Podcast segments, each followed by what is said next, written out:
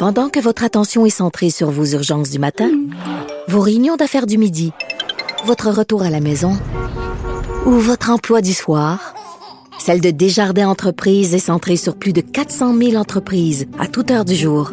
Grâce à notre connaissance des secteurs d'activité et à notre accompagnement spécialisé, nous aidons les entrepreneurs à relever chaque défi pour qu'ils puissent rester centrés sur ce qui compte, le développement de leur entreprise.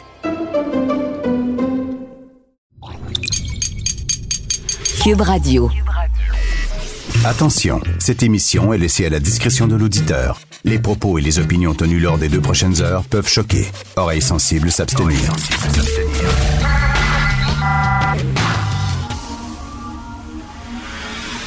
Martino. Richard Martineau. Politiquement incorrect.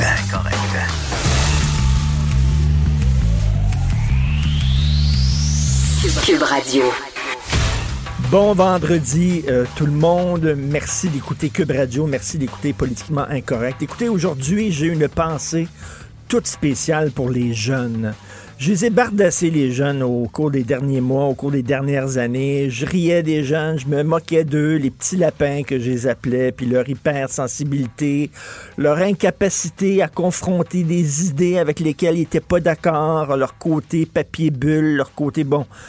Mais c'est pas facile d'être un jeune aujourd'hui dans cette crise-là. Je parlais à Luc, qui est un ami, un confrère de, travail, Luc Fortin ici, qui a trois adolescents. Puis tu sais, il dit, quand tu es adolescent, il me dit, Richard, qu'est-ce que tu veux faire? Tu veux voir tes amis.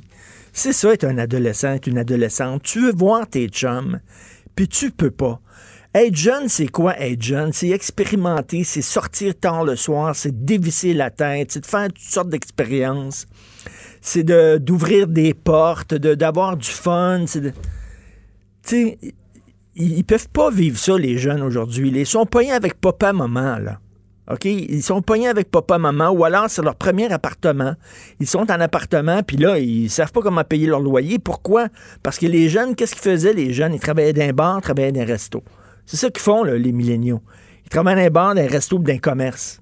Ben, c'est tout fermé, ça. Ils ont plus de job, là. Alors, soit ils sont chez papa, maman, puis ils se font chier. Je suis désolé. Parce que quand t'es jeune, t'es pas fait là, pour rester 24 heures sur 24 avec papa, maman à jouer à des jeux de société. C'est pas ça ta vie, là. T'es es censé faire des niaiseries. T'es censé expérimenter, t'es censé triper. Ou alors, t'es euh, es dans un premier appartement, puis t'angoisses parce que t'arrives pas à payer ton loyer, puis tu devrais pas angoisser à 20 ans.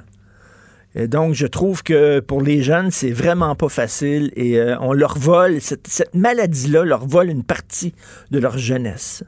Et, euh, c'est l'été, là, puis il me semble, tu sais, quand t'as 20 ans, là, puis c'est l'été, là. Ça va-tu être trippant cet été, là? Je vais peut-être tomber en amour, je vais peut-être rencontrer quelqu'un, je vais peut-être faire toutes sortes d'expériences de fou. On va aller dans un parc, on va aller dans un bar. Fini, là. Ils n'auront pas de, jeunesse normale.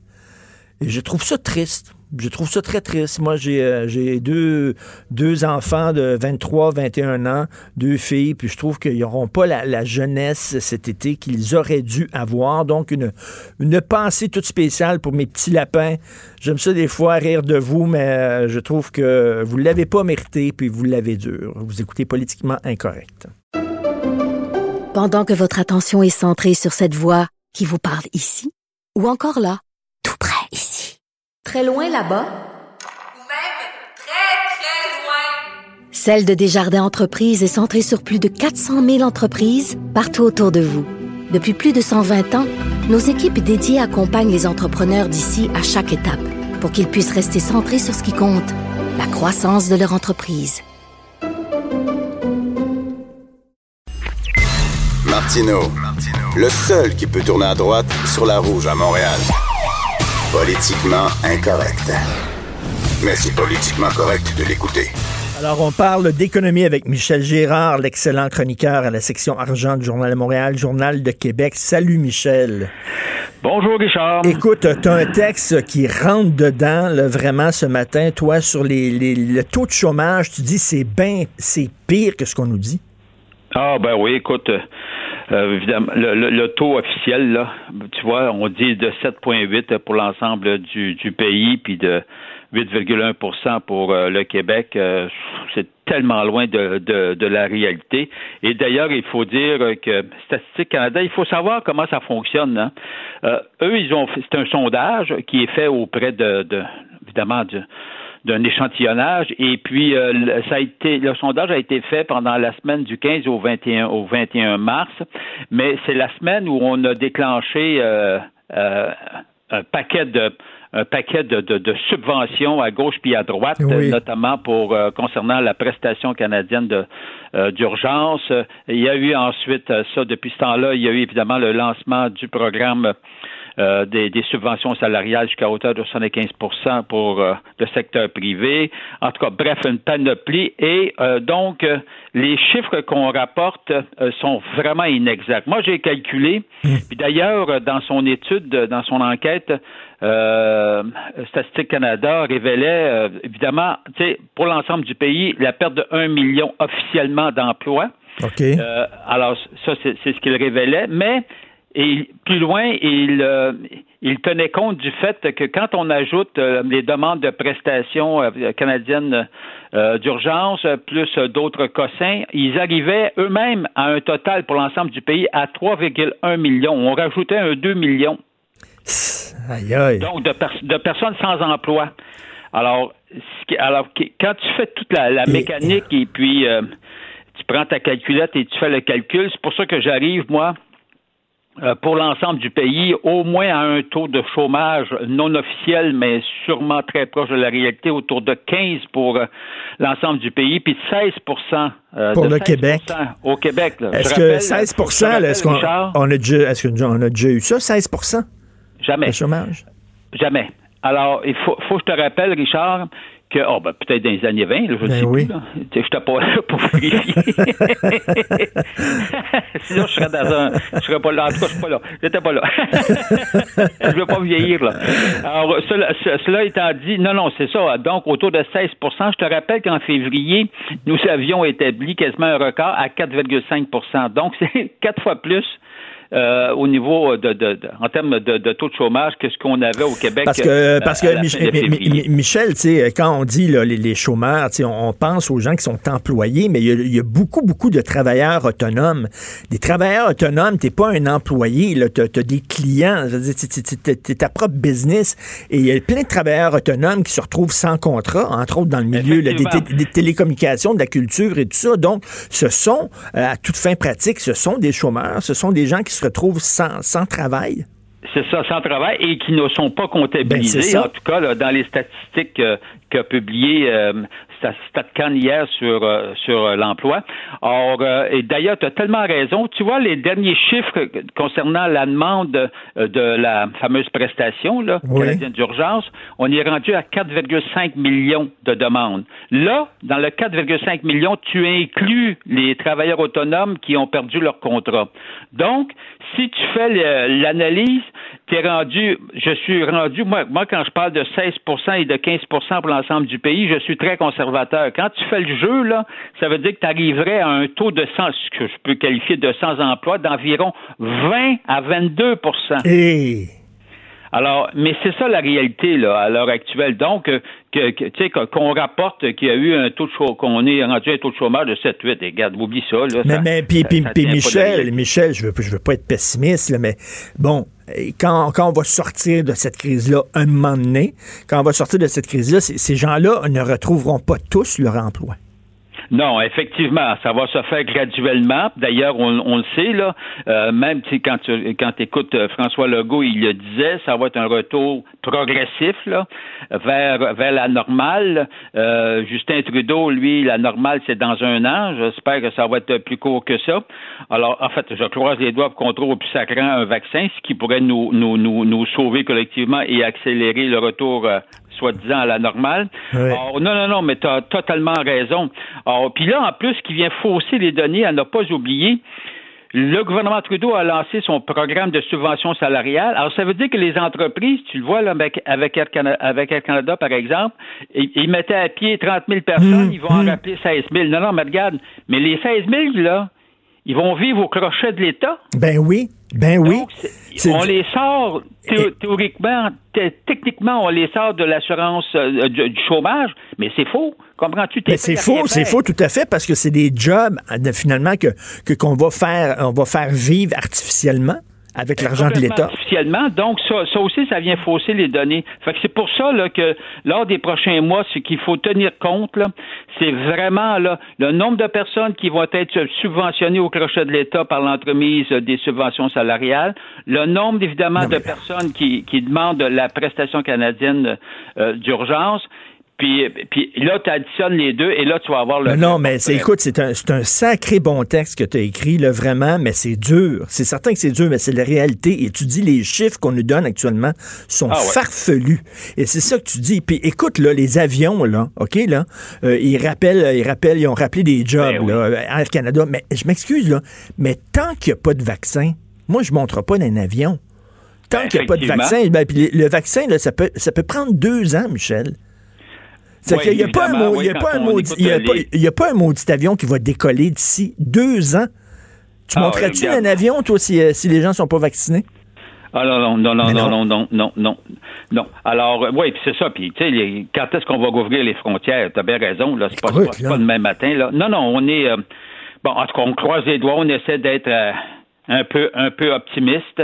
Oui, mais il y Euh, a des c'est pas moments pour être optimiste, puis il y a des moments pour être réaliste aussi. Puis toi, ton Ah, ben, texte ce matin, Alors- il est peut-être pas optimiste, mais il est réaliste. Ben, t'as raison, puis je pense qu'il faut être euh, malheureusement réaliste. Et puis, euh, ben, euh, rester euh, courageux euh, dans cette épreuve. Oui, courageux, garder le moral, c'est pas toujours facile. C'est pas toujours facile. Entre quatre murs, comme tu dis, c'est pas c'est pas simple. C'est Mais pas là, simple. regarde, on va pouvoir on va pouvoir manger un peu de chocolat. Là. Je te souhaite un très beau week-end, Michel. Puis euh, tu fais vraiment une super bonne job. Merci. Salut. Merci. Je vais vous dire, là, les, les animateurs radio, les animatrices radio, là, on n'est on n'est pas des robots. On est exactement comme vous. On est vos amis. On est comme vous. Puis vos amis, des fois, ils ont des bonnes journées. Puis des fois, ils ont des mauvaises journées. Puis des fois, ils sont de bonne humeur. Puis des fois, ils sont à ramasser à petite cuillère. Puis je l'avoue que moi, je suis en montagne russe, exactement comme vous. Des fois, là, je suis là, ouais, ça va bien, c'est super, on va passer à travers de ça. Aujourd'hui, je sais pas, c'est parce qu'il neige, puis je t'ai déjà, là. Tu sais, déjà, on est en dedans, là, mais il neige, fait pas beau, là. Mais aujourd'hui, mettons, je bougonne. Vous allez voir, je suis pas monsieur de super bonne humeur aujourd'hui. Cela dit, on va rire. On va avoir Mario Tessier un peu plus tard dans l'émission, qui est le gars qui me fait le plus rire actuellement. Heureusement qu'il est là. Il fait des, statuts Facebook que je trouve puissants. Vraiment super drôle, qui va essayer de mettre un peu de bonne humeur aujourd'hui dans l'émission. On va avoir une spécialiste en méditation et en yoga. Hein? Dans l'émission Politiquement Incorrect, oui. Même moi, là, qui est monsieur, là, je veux, habituellement, je veux rien savoir de ces affaires-là, moi, là. On va, se recentrer sur soi, la vie intérieure, puis le yoga. Quand ma blonde fait du yoga, mais je, pense qu'elle m'a commencé à méditer.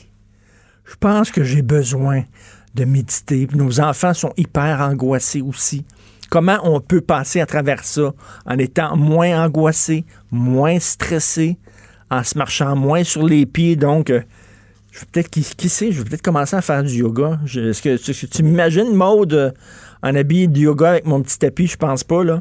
Mais bref, il y a des bonnes journées, il y a des moins bonnes journées, mais euh, c'est, pas facile. C'est pas facile. Steve Fortin qui va venir aussi nous parler euh, à l'émission euh, d'un texte qu'il a écrit. Il dit Moi, je crains que tout le tout le mouvement, là, euh, on se serre les coudes, on est solidaire, on respecte les consignes, etc. Et je crains, j'ai peur que ça s'effrite, que ça commence à s'effriter. Il est écrit là-dessus parce que, tu sais, c'est bien beau, là, mais ça peut durer un an, un an et demi, là. C'est, quand même pas rien. Est-ce qu'on va pouvoir, pendant un an, un an et demi, euh, vraiment vivre comme ça, sans relâcher, en respectant les consignes, euh, sans pogner les nerfs? Euh, je sais pas. C'est, vraiment tout un défi qu'on nous demande. On est vraiment devant, devant une situation inédite dans l'histoire. Faut du courage. Politiquement incorrect. À Cube Radio et sur LCN, le commentaire de Richard Martineau avec Jean-François Guérin. Cube Radio. Salut Richard. Salut Jean-François. Pas qu'on n'est pas patient et qu'on commence à se faire à l'idée quand même que ça va prendre un certain temps avant de revenir à une certaine normalité. Mais quand on a entendu Justin Trudeau parler d'un an, un an et demi encore, avant de retrouver la normalité, euh, sans dire que les deux bras nous sont tombés. Ah, écoute, euh, là, moi, vraiment, dur un peu. Jean-François, c'est vraiment un coup de masse et je veux saluer euh, le courage et la franchise de Justin Trudeau, parce que oui, c'est correct, les arcs-en-ciel, ça va bien aller, puis les artistes qui chantent des chansons pour nous péper, puis nous donner le moral, mais il y a un moment donné, il y a des moments dans la vie où il faut que tu rassures, et il y a des moments où il faut que tu donnes l'heure juste. Et Justin Trudeau, il a dit, la crise va se terminer, Jean-François, quand on va trouver un vaccin. OK? Puis ça peut prendre un an Ouais. et demi avant de trouver un vaccin. Je sais pas toi, parce qu'on parle de déconfinement, de retour peu à peu Ouais. à la normale. Mais moi, Jean-François, je sais pas toi ce que tu en penses, mais moi, là, je vais mettre le pied dans un resto, dans un bar ou dans une salle de spectacle le jour où je vais être, je vais être vacciné et les gens autour de moi vont être vaccinés. D'ici là, là, ça, ça, Ah ça me tente pas. Ça me- je, je vais, je vais vraiment être prudent. Écoute, je me pose la question parce qu'on sait que là, culturellement, l'été est scrappé. Là. Il n'y aura pas, là, il y aura Ben pas oui. de piscine publique, il n'y aura pas de festival et tout ça. Mais l'année prochaine, l'été prochain, Jean-François, s'il n'y a pas de vaccin, est-ce que tu aimerais être dans un endroit, toi, où il y aurait des centaines et des milliers de personnes autour de toi Ouais. sans être vacciné? Ouais, ça- Et là, la question que je me pose, c'est que, OK, cet été, c'est scrappé, mais l'été prochain, vas-tu être scrappé aussi? Je sais que c'est, pas facile là, à se poser ces questions-là.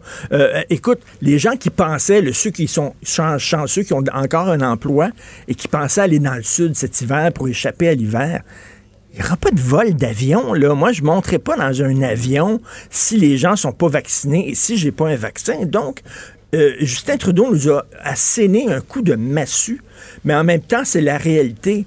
Ça va être fini quand il va avoir un vaccin Ouais. et ça peut prendre un an et demi avant d'avoir un vaccin. Ouais.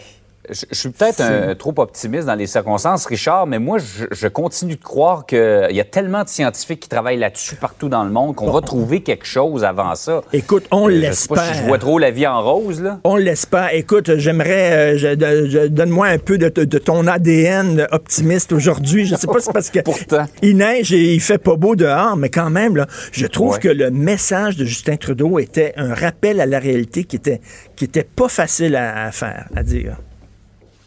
Ce qui est pas facile également d'avoir euh, le, le- le portrait, c'est nos CHSLD, entre autres six CHSLD au Québec qui combinent là, une bonne partie des, des morts euh, à travers la province. C'est vraiment là qu'on est le plus vulnérable. hein. Actuellement, le pire endroit où tu veux être au Québec, c'est dans un CH CHSLD et pourtant, ça devrait être le meilleur endroit. Ça devrait être là où c'est un, un oasis de paix, de confort et de sécurité. Pourquoi? Parce que les gens les plus vulnérables sont là. Et les gens les plus vulnérables, on devrait les protéger. Et la réalité, Jean-François, la réalité, c'est que on le savait que c'était des milieux de vie épouvantables, les CHSLD. On le savait avant la crise. On en parlait régulièrement euh, avec euh, Paul Brunet, entre autres, là, qui, qui défend euh, les malades, avec euh, Jean Bottary, qui est un ancien préposé là, euh, aux bénéficiaires, qui en parlait aussi.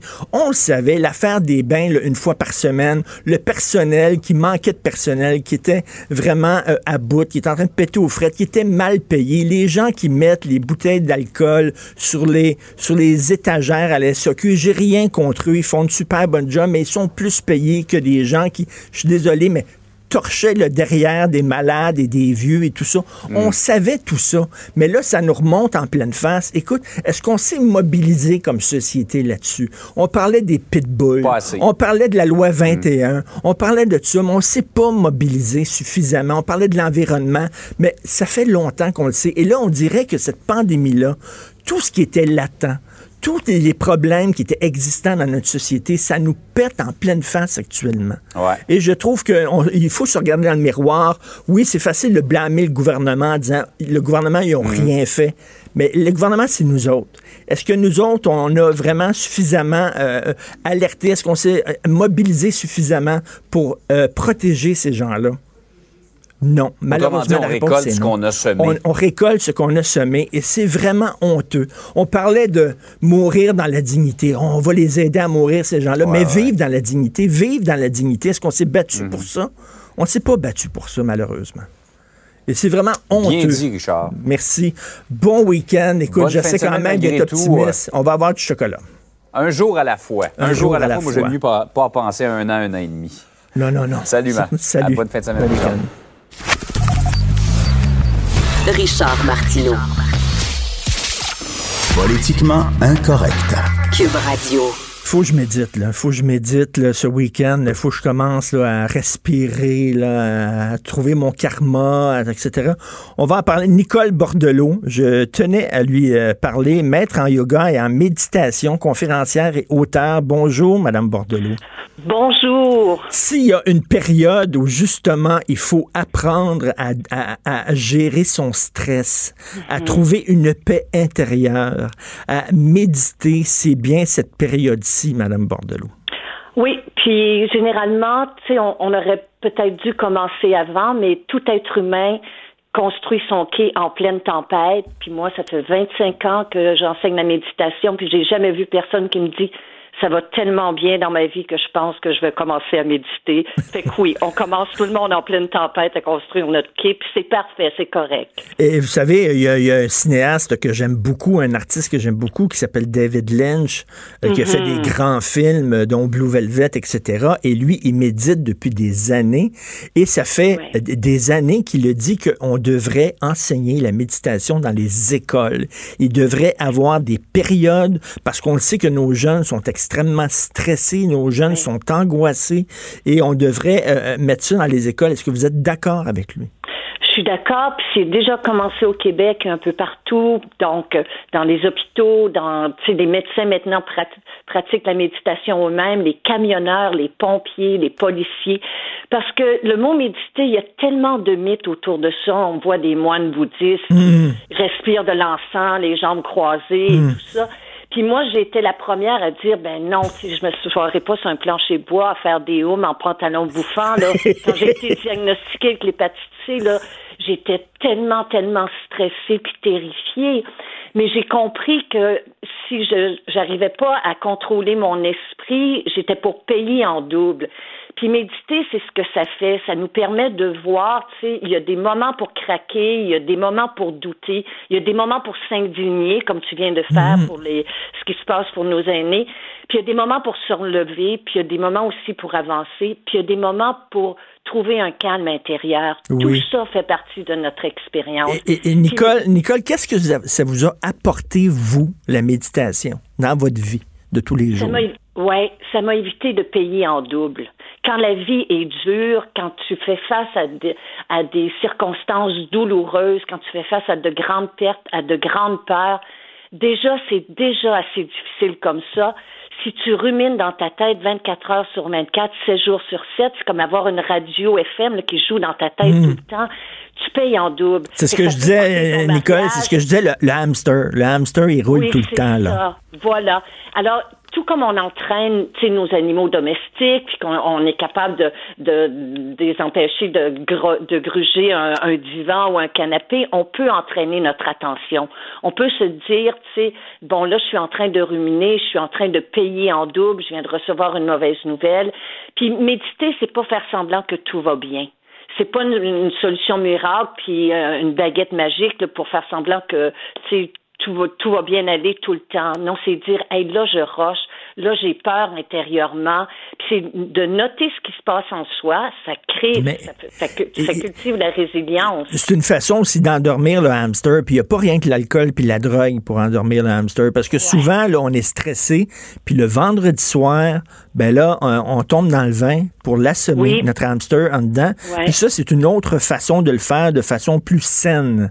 Euh, donc, euh, mettons, je veux commencer, là, parce que moi aussi, j'avais plein de préjugés sur la méditation puis comme vous, comme vous dites, Nicole, euh, les pantalons bouffants, puis le hum, puis les affaires, là, de, de- ça me fait, ça me fait rire, puis tout ça. Mais mais je, je veux commencer, là. On commence ça comment? C'est quoi, le, le méditer pour les nuls? simple. Euh, Là, surtout, fait, parce qu'on pense que méditer, c'est faire quelque chose, parce que c'est un verbe. En faites pas quelque chose n'en faites pas quelque chose de compliqué. Il faut commencer par s'arrêter. On peut, on peut méditer en marchant, là, mais présentement, mieux vaut s'asseoir quelques instants. Tu t'assois confortablement dans une position qui est stable. Tu mets tes deux pieds par terre, puis tu mets tes deux mains sur tes cuisses. Tu fermes tes yeux. Et là, tu as besoin de stabiliser ton attention, Richard. Fait la meilleure façon de stabiliser son attention, c'est souvent de la porter sur notre respiration. Hmm. Le corps respire par lui-même. juste de prendre conscience. Mais tu, on respire par, par le ventre ou par le nez? On change rien à la respiration. On fait juste sentir que mon corps inspire, mon corps expire. Pour les gens, ça peut sembler très, très simple, mais après deux ou trois fois où tu sens ton corps qui respire, tu vas voir une pensée qui arrive dans ta tête. Et là, tu en deviens conscient. Méditer, c'est devenir conscient de ce qui se passe en soi et autour de soi. C'est pas plus compliqué. C'est quoi? C'est de ralentir aussi, c'est de prendre une pause, c'est de, s'asseoir puis de redécouvrir une vie intérieure. Parce qu'il y a tout le temps, avec Internet, avec l'information qui arrive, qui rentre, on est toujours en train de prendre notre téléphone, écouter de la musique, regarder des séries, puis tout ça, c'est de, de couper l'entrée d'information puis d'être tout seul avec soi-même. Oui, c'est une chose simple, mais c'est une chose hyper courageuse. Tout comme le confinement, c'est le geste le plus noble qui soit. Vous êtes en train de sauver pas juste votre vie, mais la vie des autres. Vous allez à quelque part cultiver tellement de courage et de résilience intérieure en méditant, puis commencez par de courtes périodes, cinq minutes, trois fois par jour. Tu sais, vous, vous l'avez là le temps. Les gens disaient avant, j'ai pas le temps de méditer. Maintenant, la grande majorité d'entre nous, malheureusement, on a beaucoup de temps. Cinq minutes par jour. Trois fois par jour. trois fois par jour. Puis là, il faut-tu avoir, là, euh, mon ami Lucien Franqueur, lui, il est bouddhiste, là, puis il fait de la méditation, mais il y a comme un mantra qui répète. Faut-tu avoir ça, lui? Oui, il y a toutes sortes de façons. Il y a des gens qui peuvent prendre un mantra, comme par exemple, les gens disent, moi, j'aime pas ça, les mantras, mais chaque fois que tu dis, oh, que je suis stressé, oh, que je suis en maudit, oh, que je suis fatigué, c'est un mantra mais c'est juste un mantra qui est négatif. Donc, hmm. oui, on peut, on peut facilement. Un mantra, c'est comme une phrase qu'on répète, là. Lui, c'est un mot qu'on répète. On peut, par exemple, penser, tu sais, j'inspire le calme, j'expire le stress. Tout ce qui garde votre attention dans l'instant présent va cultiver plus de paix intérieure. Ce qui fait qu'on stresse énormément et qu'on angoisse, c'est qu'on se projette continuellement dans le futur. Hmm. Puis notre cerveau, c'est un velcro pour le négatif et du téflon pour le positif. S'il voit quelque chose de négatif, tu peux être certain que c'est ce qu'il va retenir, c'est son job de retenir le négatif. Donc, méditer, c'est une question de rééquilibrage. C'est de s'asseoir, puis de, avec soi-même, puis c'est juste de prendre un moment pour prendre des nouvelles de Est-ce qu'on peut faire ça en famille ou c'est quelque chose qu'on fait tout seul dans son coin ou on on peut le faire en famille, on peut le faire avec les enfants, on peut le faire avec les adolescents. Puis là, présentement, sur les réseaux sociaux, la grande majorité des professeurs donnent des méditations gratuites, que ce soit pour les enfants, les adolescents. Puis on appelle ça de la méditation, Richard, mais ce sont les méditations. Il y en a de toutes sortes. Il, y en a qui vont vous plaire plus que d'autres. Il y en a qui vont être efficaces pour vous plus que d'autres. Donc, donnez-vous la chance. Et là, il y a des gens qui, qui m'écoutent puis qui sont peut-être inquiets pour ma santé mentale puis qui sont en train de dire, voyons donc, Richard, il est-tu en train de devenir mystique? Il est-tu en train de perdre... Non, mais c'est pas ça. C'est comme, c'est pas flyer la méditation. C'est comme euh, si je faisais de l'exercice physique, par exemple, si je faisais du vélo stationnaire, les gens trouveraient ça bien correct. Mais c'est la même chose. C'est un genre d'exercice de l'âme, non? Oui, c'est la même chose. On a un corps, on en prend soin à travers l'alimentation, à travers l'exercice, mais vous avez un mental aussi. Vous pouvez avoir un corps en bonne santé, mais si votre mental constamment est inquiet, qui angoisse et qui rumine, eh bien, vous serez, votre santé mentale va en souffrir. Et moi, je dis méditer. Pourquoi? Pour ne pas payer en double, parce que cette crise-là, cette hmm. pandémie-là, Richard, elle nous coûte cher là, à tous les niveaux. Mais ça, ça peut aussi vous coûter votre santé mentale, votre mariage, Ben, tout à votre fait. sobriété. Les, les relations euh, en famille, c'est pas toujours évident, là. Euh, tu sais, on, on se pile ses pieds. euh, Des, des fois, bon, euh, c'est- pas tout. Ça, ça calme, ça calme les tensions. Nicole, j'imagine que si je vais sur YouTube, je peux trouver des vidéos de vous où vous en parlez, des conférences, des choses comme ça, là.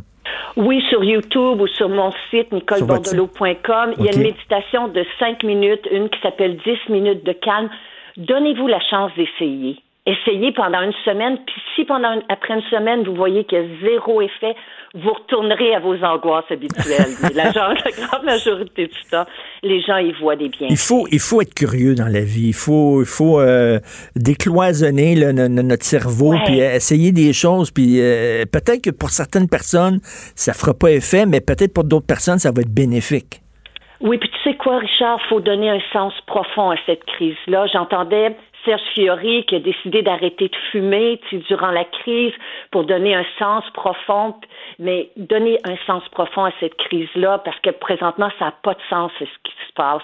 Fait que si vous devenez un peu plus patient, vous Mm. pétez moins les plombs avec les, vos enfants, vous allez dire, ben, au moins ça aura servi à ça et méditer va vous y aider. Au lieu de se précipiter sa bouteille de gin, Ouais. peut-être prendre un petit cinq minutes de méditation. Oui, mais comme disait Albert Camus, hein, c'est pas d'être heureux, c'est de devenir conscient qu'on l'est ou conscient qu'on est en train de prendre le troisième verre de vin. Fait que méditer va vous rendre un peu plus conscient. Merci, Nicole. Je vais essayer Ça ça. fait plaisir. Je vais essayer ça. C'est peut-être parce que je suis rendu, euh, je sais pas, à l'âge que j'ai, là, où il faut essayer des affaires. Je vais- Ouais. ça, ça va, ça va peut-être me calmer. Nicole Bordelot, maître en yoga et en méditation, conférencière et auteur. On ira voir votre site. Merci, Nicole. Hey, prenez soin de vous. Merci, Merci. Richard. À Salut, bientôt. à bientôt. Pendant que votre attention est centrée sur cette voix qui vous parle ici, ou encore là, tout près ici, très loin là-bas, Ou même très, très loin. Celle de Desjardins Entreprises est centrée sur plus de 400 000 entreprises partout autour de vous. Depuis plus de 120 ans, nos équipes dédiées accompagnent les entrepreneurs d'ici à chaque étape pour qu'ils puissent rester centrés sur ce qui compte, la croissance de leur entreprise.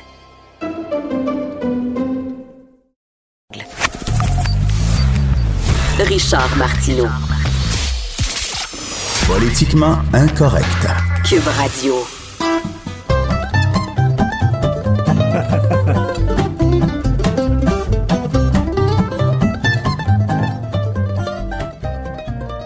Hey, ça met de bonne humeur, ça. Ça met de bonne humeur. C'est quoi cette euh, tune-là? Hey, salut Richard, comment ça Salut, ça va très bien. va? Écoute, euh, là, ce qu'on vient d'entendre, c'est une légende du bluegrass au Québec. Euh, C'est quelqu'un que j'ai découvert en 1996 ou 97. C'est au Festival Mémoire et Racines, pas bien loin de Montréal, à, à côté de Joliette, à Saint-Charles-Borromée. Euh, ce gars-là s'appelle Denis Phoenix.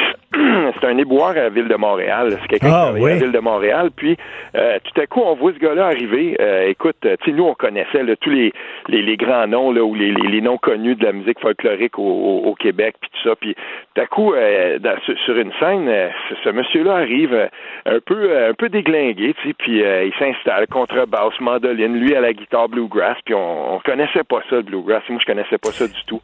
On est ressorti de ce genre, de, ce- de cette heure-là, complètement sur le cul. Euh, on suivait, nous autres, des petits culs qu'on était, on suivait ce gars-là partout, on voulait apprendre ça, on voulait qu'il continue à jouer. Ça ressemble à du jazz euh, manouche un peu, là. Oui, c'est, euh, on est vraiment là-dedans. Puis, euh, y y on- n'était pas habitué à ça. Et s'il y a quelque chose que le Festival Mémoire et Racines de, de, de, de Saint-Charles-Borromée euh, a réussi à transmettre au cours de ces 26-27 années là euh, d'existence, c'est ça. C'est qu'on faisait dans le trad, on faisait dans la musique folklorique qu'on connaissait. Euh, tu peux entendre la famille Quentin venir chanter des tunes de Saint-Combe, puis on adorait ça. Mais aussi, on peut se retourner de bord, puis arriver, puis tomber sur quelqu'un comme lui, ou euh, un groupe, par exemple, qui va arriver, puis qui va faire de la musique klezmer, un groupe de Montréal ou même d'Europe et tout ça. Puis c'est, c'est tellement important. Moi, c'est le genre Et- de musique que j'adore. La musique klezmer, euh, le jazz manouche, là, euh, du bluegrass et tout ça, là, c'est en plein Ben, ça. Denis Phoenix et le Dill Pickers Band, c'est difficile à trouver. Euh. Si vous trouvez ça quelque part, ça vaut la peine. Vous allez adorer ça. Et tu, vas, je suis certain que tu vas aimer ça, Richard. Et Il y a un méchant parle- Pékin, en tout cas? Ah oui, oui, oui, ah oui, c'est c'est c'est un c'est un c'est vraiment c'est ce gars-là, c'est une légende euh, vrai. Puis puis moi là quand quand je l'ai vu jouer là, sa dextérité puis son, son habileté. ça me fait euh, penser à du Django Reinhardt là aussi là que que, que, que j'aime beaucoup. On est là-dedans, c'est très le fun. Écoute, je veux te parler parce que écoute, on est tellement sans même longueur d'onde. Vraiment, là, j'ai lu euh, ton texte que tu as écrit et tu m'as enlevé les mots de la bouche où tu dis, et moi, j'ai peur, je crains que, bon, il y a un élan ces temps-ci de, solidarité, de mobilisation, de mhm. on serre les coudes, on respecte les consignes et tout ça. Mais toi, tu sens que ça commence ou tu as peur que ça s'effrite?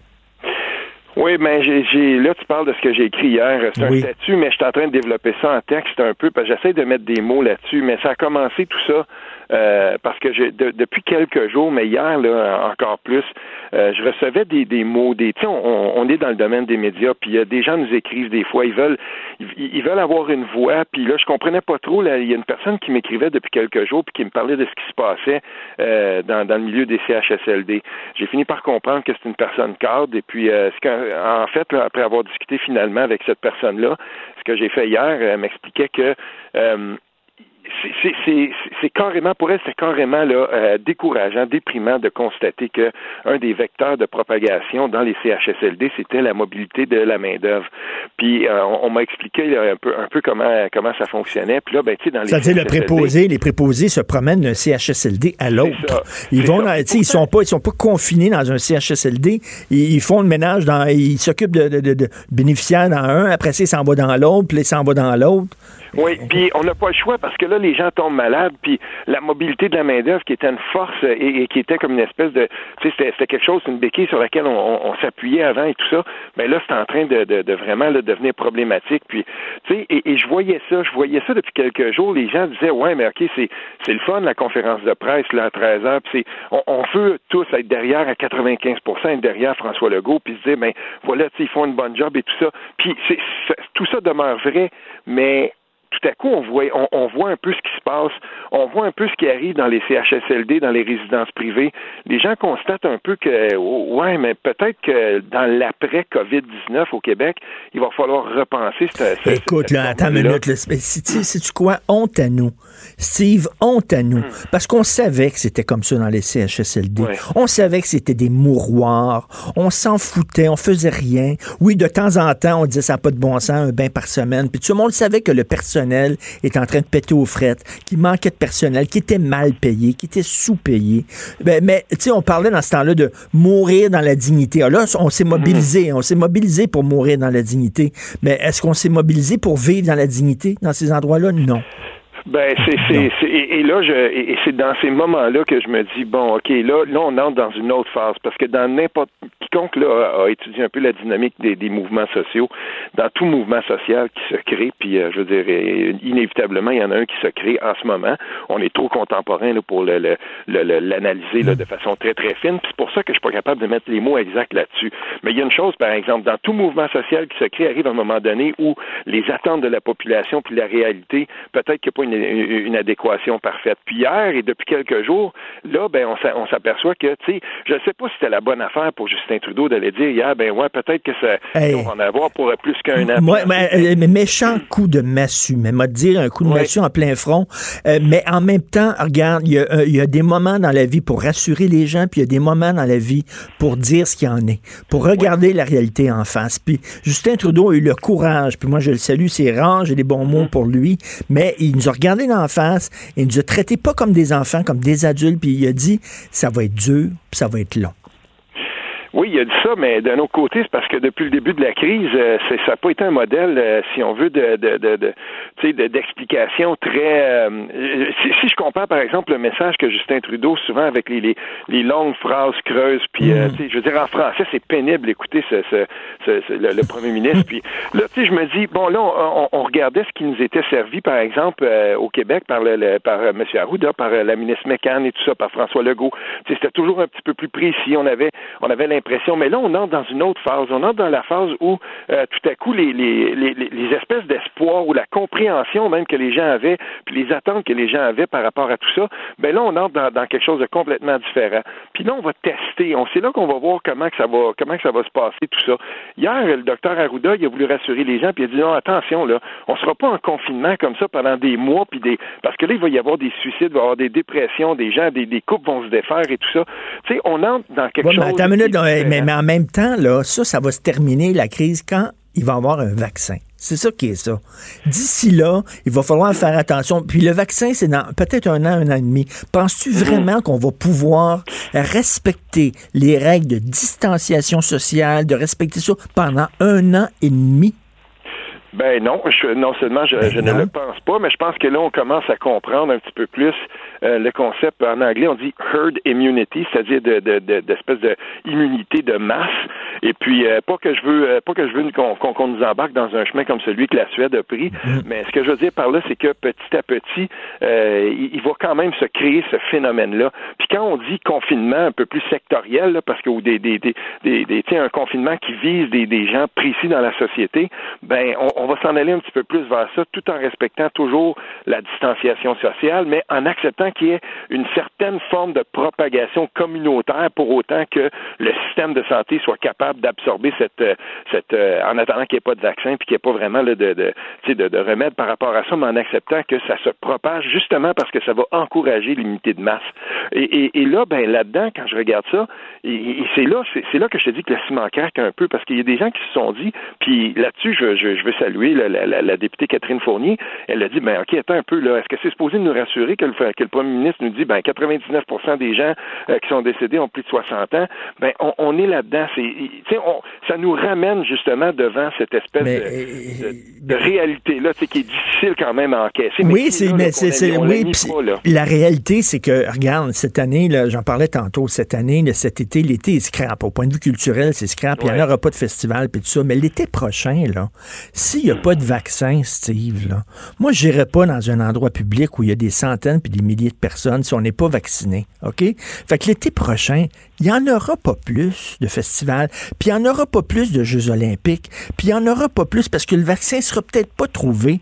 Puis tant qu'il n'y a pas de vaccin, ben il peut pas avoir des rassemblements de groupes comme ça. C'est ça la réalité à la, à la quantité de gens en ce moment, puis d'intelligence qu'on mobilise pour ça, euh, je fais partie des optimistes peut-être, mais euh, euh, je, je, je, suis pas certain même que ça va prendre un an parce que on le voit bien là quand quand je regarde, je suis chanceux, j'ai, j'ai des gens autour de moi qui qui sont des scientifiques et qui, qui sont capables par exemple de me pointer parce que je suis pas un scientifique, mais je suis un avide lecteur puis j'aime comprendre, puis sinon je pose mm. des questions.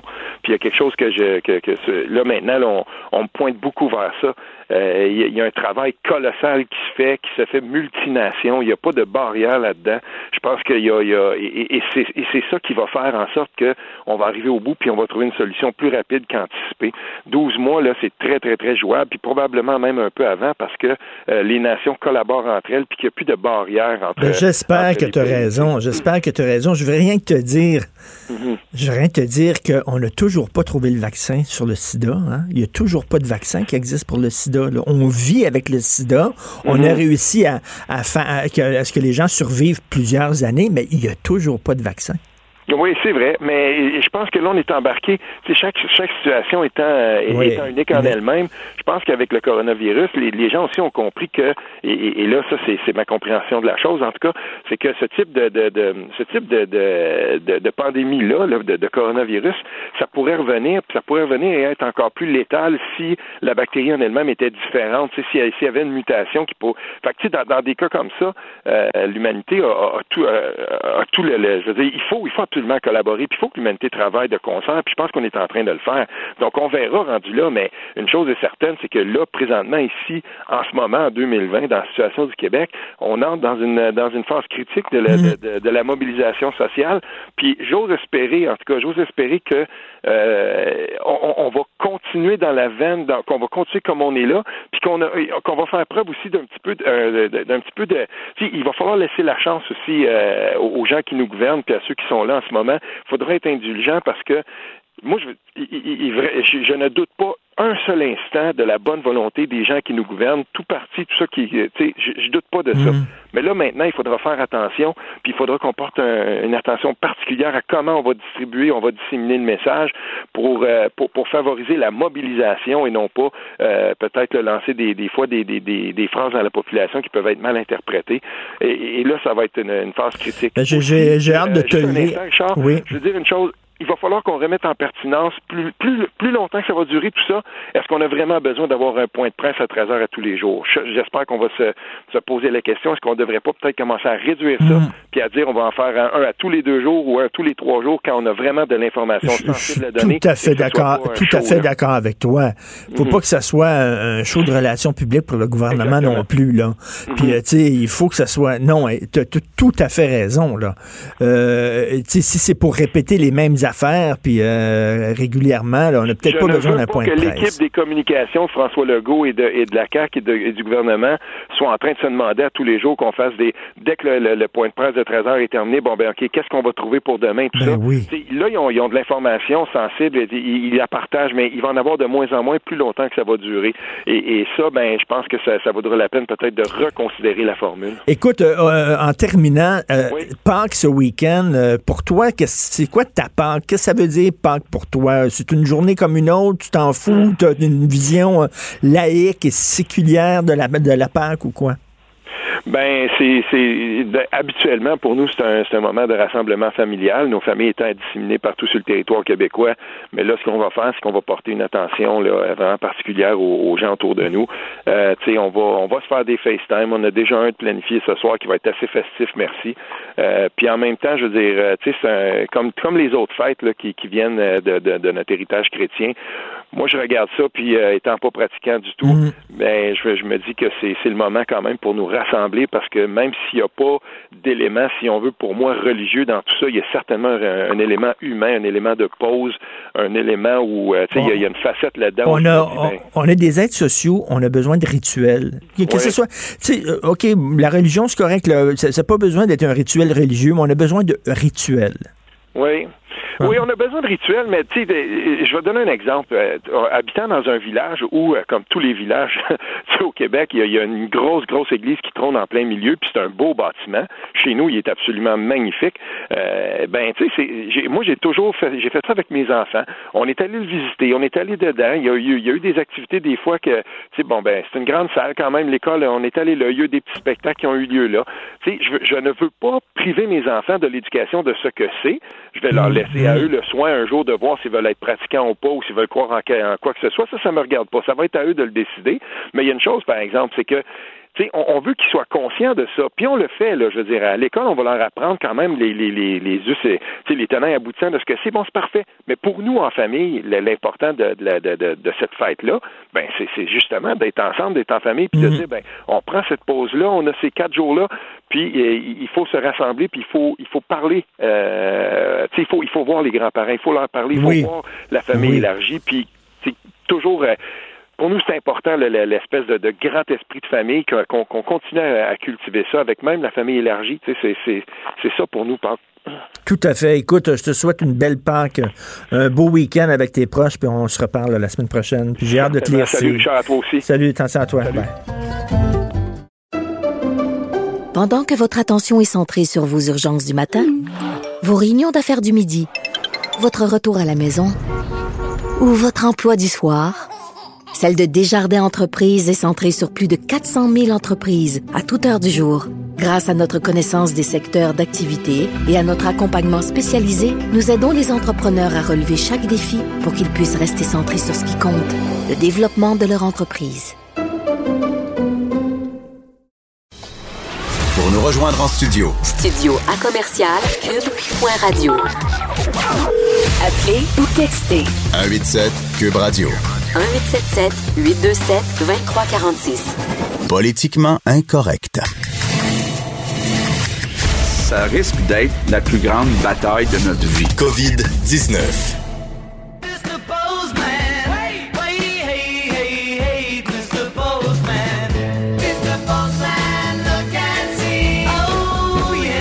Hey, C'est la version des Beatles. Hey! C'est la version des Beatles. Aujourd'hui, Oui. ça fait 50 ans qu'ils se sont séparés.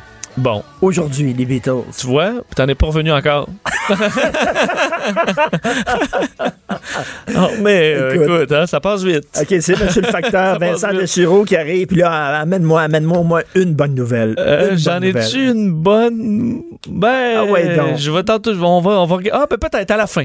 OK. Peut-être à la fin. J'en ai besoin, là. Aujourd'hui, là, Ouais, j'ai senti ça. là. J'ai senti ça. Quand tu parles de pas d'avion là, pour un an et demi, là, ça, ça me, ça me gâche ma journée, par contre. Non, non, mais tant qu'il n'y a pas de vaccin, là, Oui, je ne monterai pas dans un avion. mais je comprends. Toi, tu as si- ton avion à toi. Toi, t'as ton petit avion à Oui, toi. mais là. tu Toi, je peux tu pas aller, euh, j'irai pas en Europe avec ça, là. Non, mais quand mais, mais monter dans un avion, là, puis avec. Ça avec- dépend. Richard, si tu l'as eu, là, à travers le temps, là, d'ici un tu vas être correct, là. Tu vas pouvoir embarquer dans tout. Non, non, non, non, non. si tu l'as, puis tu as les anticorps. Moi, si je oui. suis pas vacciné, puis si les gens sont pas vaccinés, je vais pas dans un resto, je vais pas Oui. dans un bar, je vais pas dans une salle de spectacle, je vais pas dans un festival. Puis si ça prend deux ans, ben ça prendra Mais ça deux dépend ans. s'il y a plus, plus de cas, là, ou presque, là. Je veux dire, t'es pas vacciné contre l'Ebola. T'es pas vacciné contre l'Ebola, là, puis tu prends l'avion pareil. Hein? Alors, il y a peut-être d'autres façons aussi. Du moins, je le souhaite. Je vais rester positif. OK, restons positifs. Oui. Donc, euh, le mari d'une résidente du CHSLD de Sainte-Dorothée qui dénonce l'incompétence des administrateurs. Oui, une histoire quand même, on peut s'imaginer là, dans la peau de Jean-Pierre Gariepi, qui est bien connu euh, à Laval, l'ancien chef de police euh, de Laval. Lui dénonce, c'est une histoire bon, qui je, je- je résonne chez beaucoup de Québécois, là, son épouse qui a été admise au CHSLD de Sainte-Dorothée. On sait, là, présentement, c'est 16 morts reliés à la COVID-19, 115 cas confirmés, euh, dont une cinquantaine d'employés également, euh, également infectés. Euh, donc, elle, son, son épouse, a été admise deux jours après qu'il y a eu un premier patient déclaré atteint de la COVID-19. Et là, aujourd'hui, cette dame-là, son épouse, ben, a le combat la maladie. Donc, euh, lui explique que son épouse est arrivée le 28 mars, mais que déjà, euh, on avait euh, des, donc eu un premier cas, puis on aurait dû, selon lui, refuser des nouveaux, euh, je veux dire, des nouveaux résidents, sachant que la maladie venait d'entrer dans Ben la oui. résidence, ce qui était euh, ce qu'on essaie d'éviter à tout prix. C'est le 31 mars que les premiers reportages sur les cas à Sainte-Dorothée paraissent. Donc, euh, lui, la, bon, l'apprend comme ça. Euh, finalement, la mauvaise nouvelle est tombée donc dimanche dernier pour sa femme, Louise Bourgeois, 68 ans, comme quoi elle avait contracté la COVID, la COVID-19. Il était, bon, sous le choc, dénonce l'incompétence crasse des administrateurs. Là, j'utilise ces mots.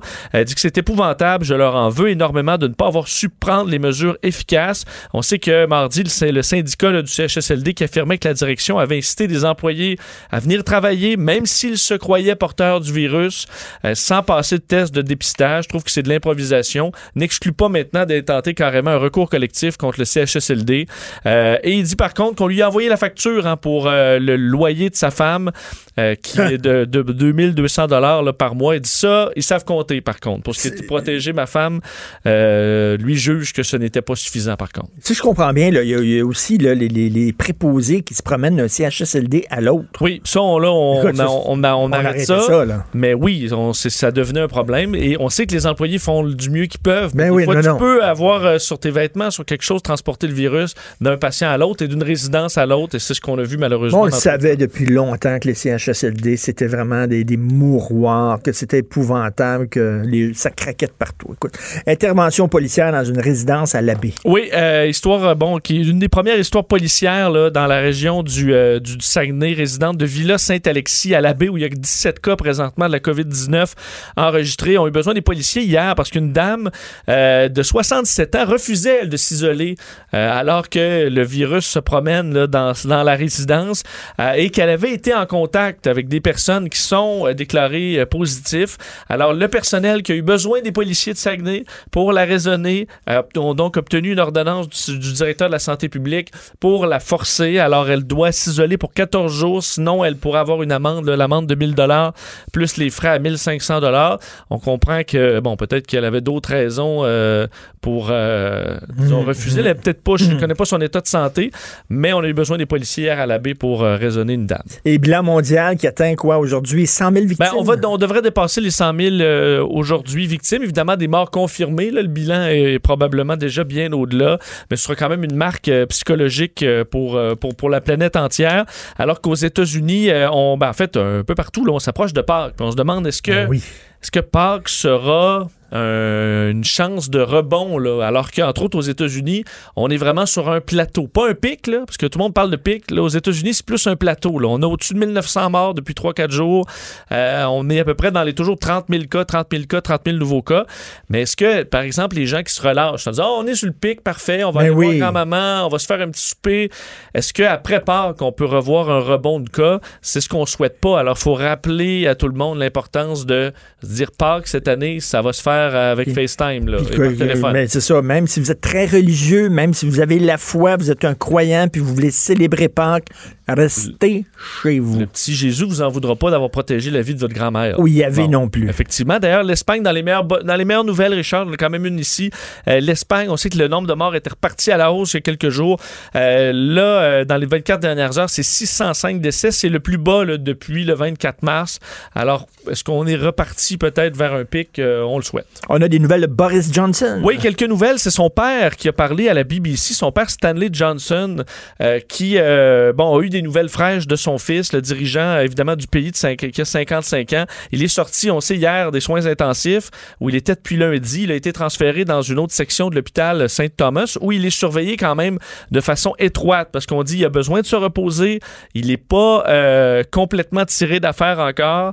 Et son père disait euh, il aura besoin d'un temps de récupération. Alors je pense pas qu'il puisse sortir là, dans quelques jours, reprendre les rênes du pays euh, qui ont été données temporairement au chef de la diplomatie, le Dominique Raab.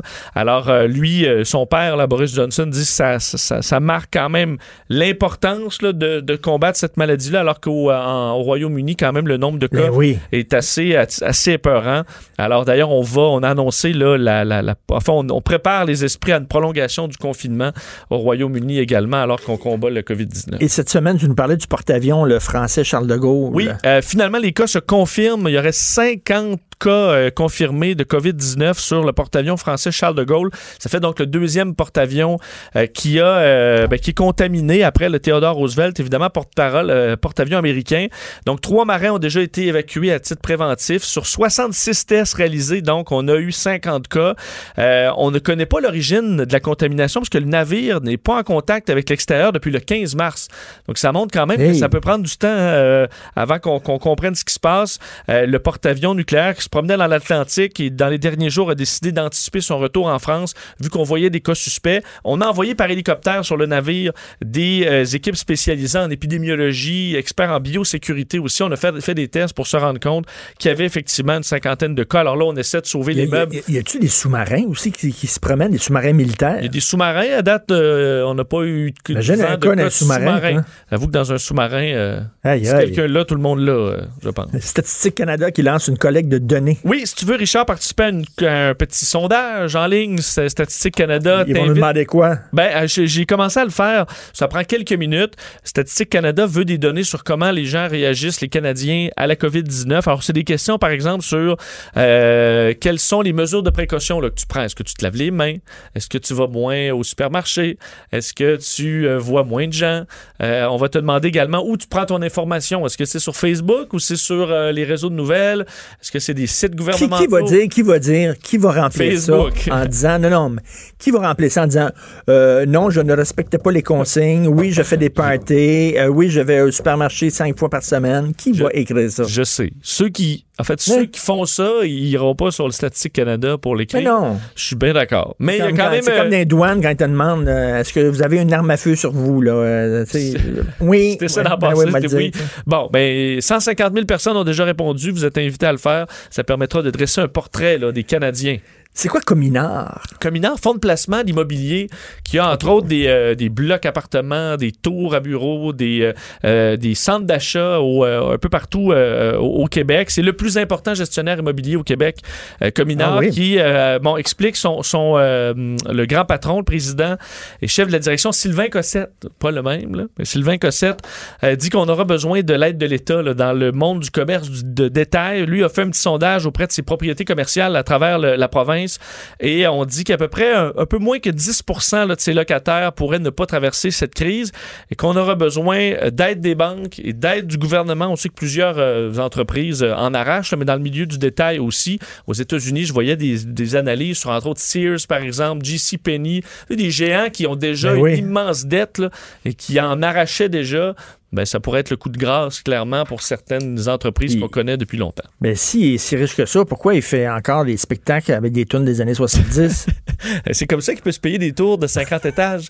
Sylvain, Avec les, la- les 70s. Avec Euh, Non, ok. c'est pas le même Sylvain Cossette. OK, et, bien, j'attends toujours la, ben- la bonne nouvelle. là. Oui, ben, je, je que il y en a pas là-dedans, Ben, là. la bonne nouvelle, tu peux participer gratuitement à un sondage Ok, de Statistique ouais. Canada. Ouh! Et euh, juste te montrer, t'es pas le seul à pas faire de party ces temps-ci. Même pour les ultra riches, il n'y a pas de party parce que en France, on apprend ça dans les dernières heures. C'est le Guardian qui ramène cette histoire-là. Euh, un groupe de fêtards s'est loué un jet privé euh, pour se rendre de l'Angleterre à Marseille dans le but d'être transportés. Il y a trois hélicoptères qui les attendaient.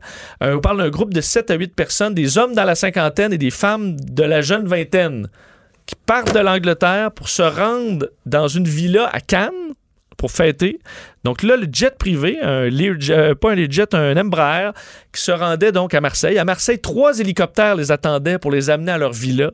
La tour de contrôle dit à l'avion, vous pouvez pas atterrir présentement. Ils ont atterri pareil. Et pendant plusieurs heures, parce qu'on parle de riches croates, allemands, français, roumains, ukrainiens, et là, se sont mis à dire, Ah, nous, on, va faire une coupe d'appels, puis vous allez voir qu'on va, y- aller. Se sont mis à faire des appels. Tu sais, je fais, attendez, j'ai des contacts. Se sont mis à faire ple- plein d'appels à des amis dans la diplomatie, dans le but de dire, ben nous, là, les lois, on s'en sac. Ben finalement, ça n'a pas marché. Alors, euh, les pilotes, les policiers ont dit aux pilotes d'hélicoptère, vous retournez, euh, vous retournez chez vous, et le jet privé est aussi euh, en Angleterre. Mais on parle pas de pénalité, euh, quoi que, tu des, des Je 1000 suis d'amende. Achille.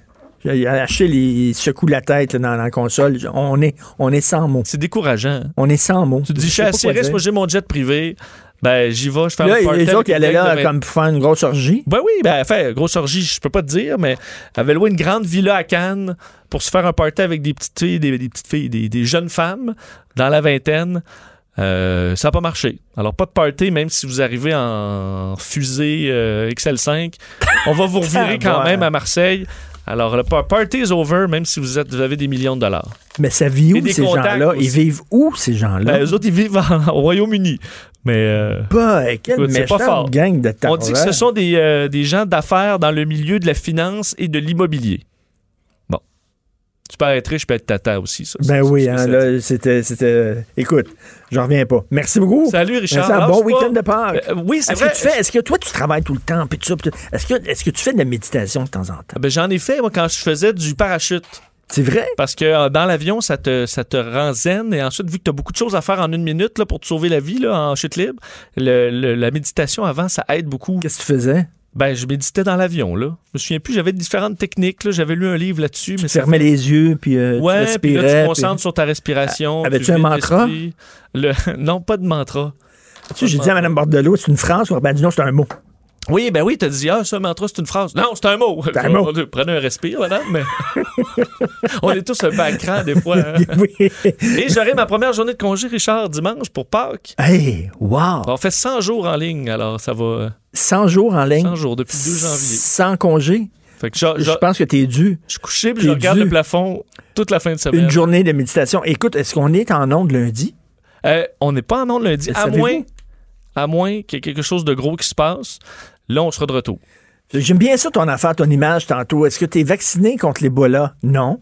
Et ça t'empêche pas de prendre l'avion. C'est bon, ça. Hein? J'essaie de te rassurer comme je peux. Là. C'est, c'est, Ça m'a pris là pour te rassurer, mais on, on prend ce qui passe. Merci, Vincent.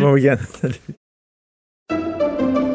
Pendant que votre attention est centrée sur vos urgences du matin, vos réunions d'affaires du midi, votre retour à la maison ou votre emploi du soir, celle de Desjardins Entreprises est centrée sur plus de 400 000 entreprises à toute heure du jour.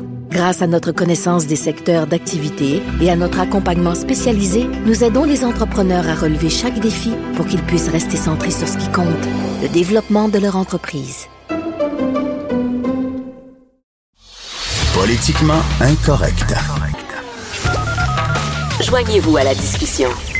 Appelez ou textez 187 Cube Radio. 1877 827 2346. Et que je suis content de parler à mon prochain invité parce que je vous l'ai dit, je suis de mauvaise humeur aujourd'hui. Je suis bougon, je suis un peu pessimiste. là. Et, et lui, c'est c'est le gars qui me fait le plus rire actuellement dans cette crise-là. Heureusement qu'il est là. Mario Tessier, qui est avec nous, humoriste. Salut Mario. Salut Richard, comment vas-tu? Euh, ben là, parce que t'es là, ça va mieux. Parce que t'es. Écoute, tu me fais tellement rire avec tes statuts Facebook. Ma blonde puis moi, on, on.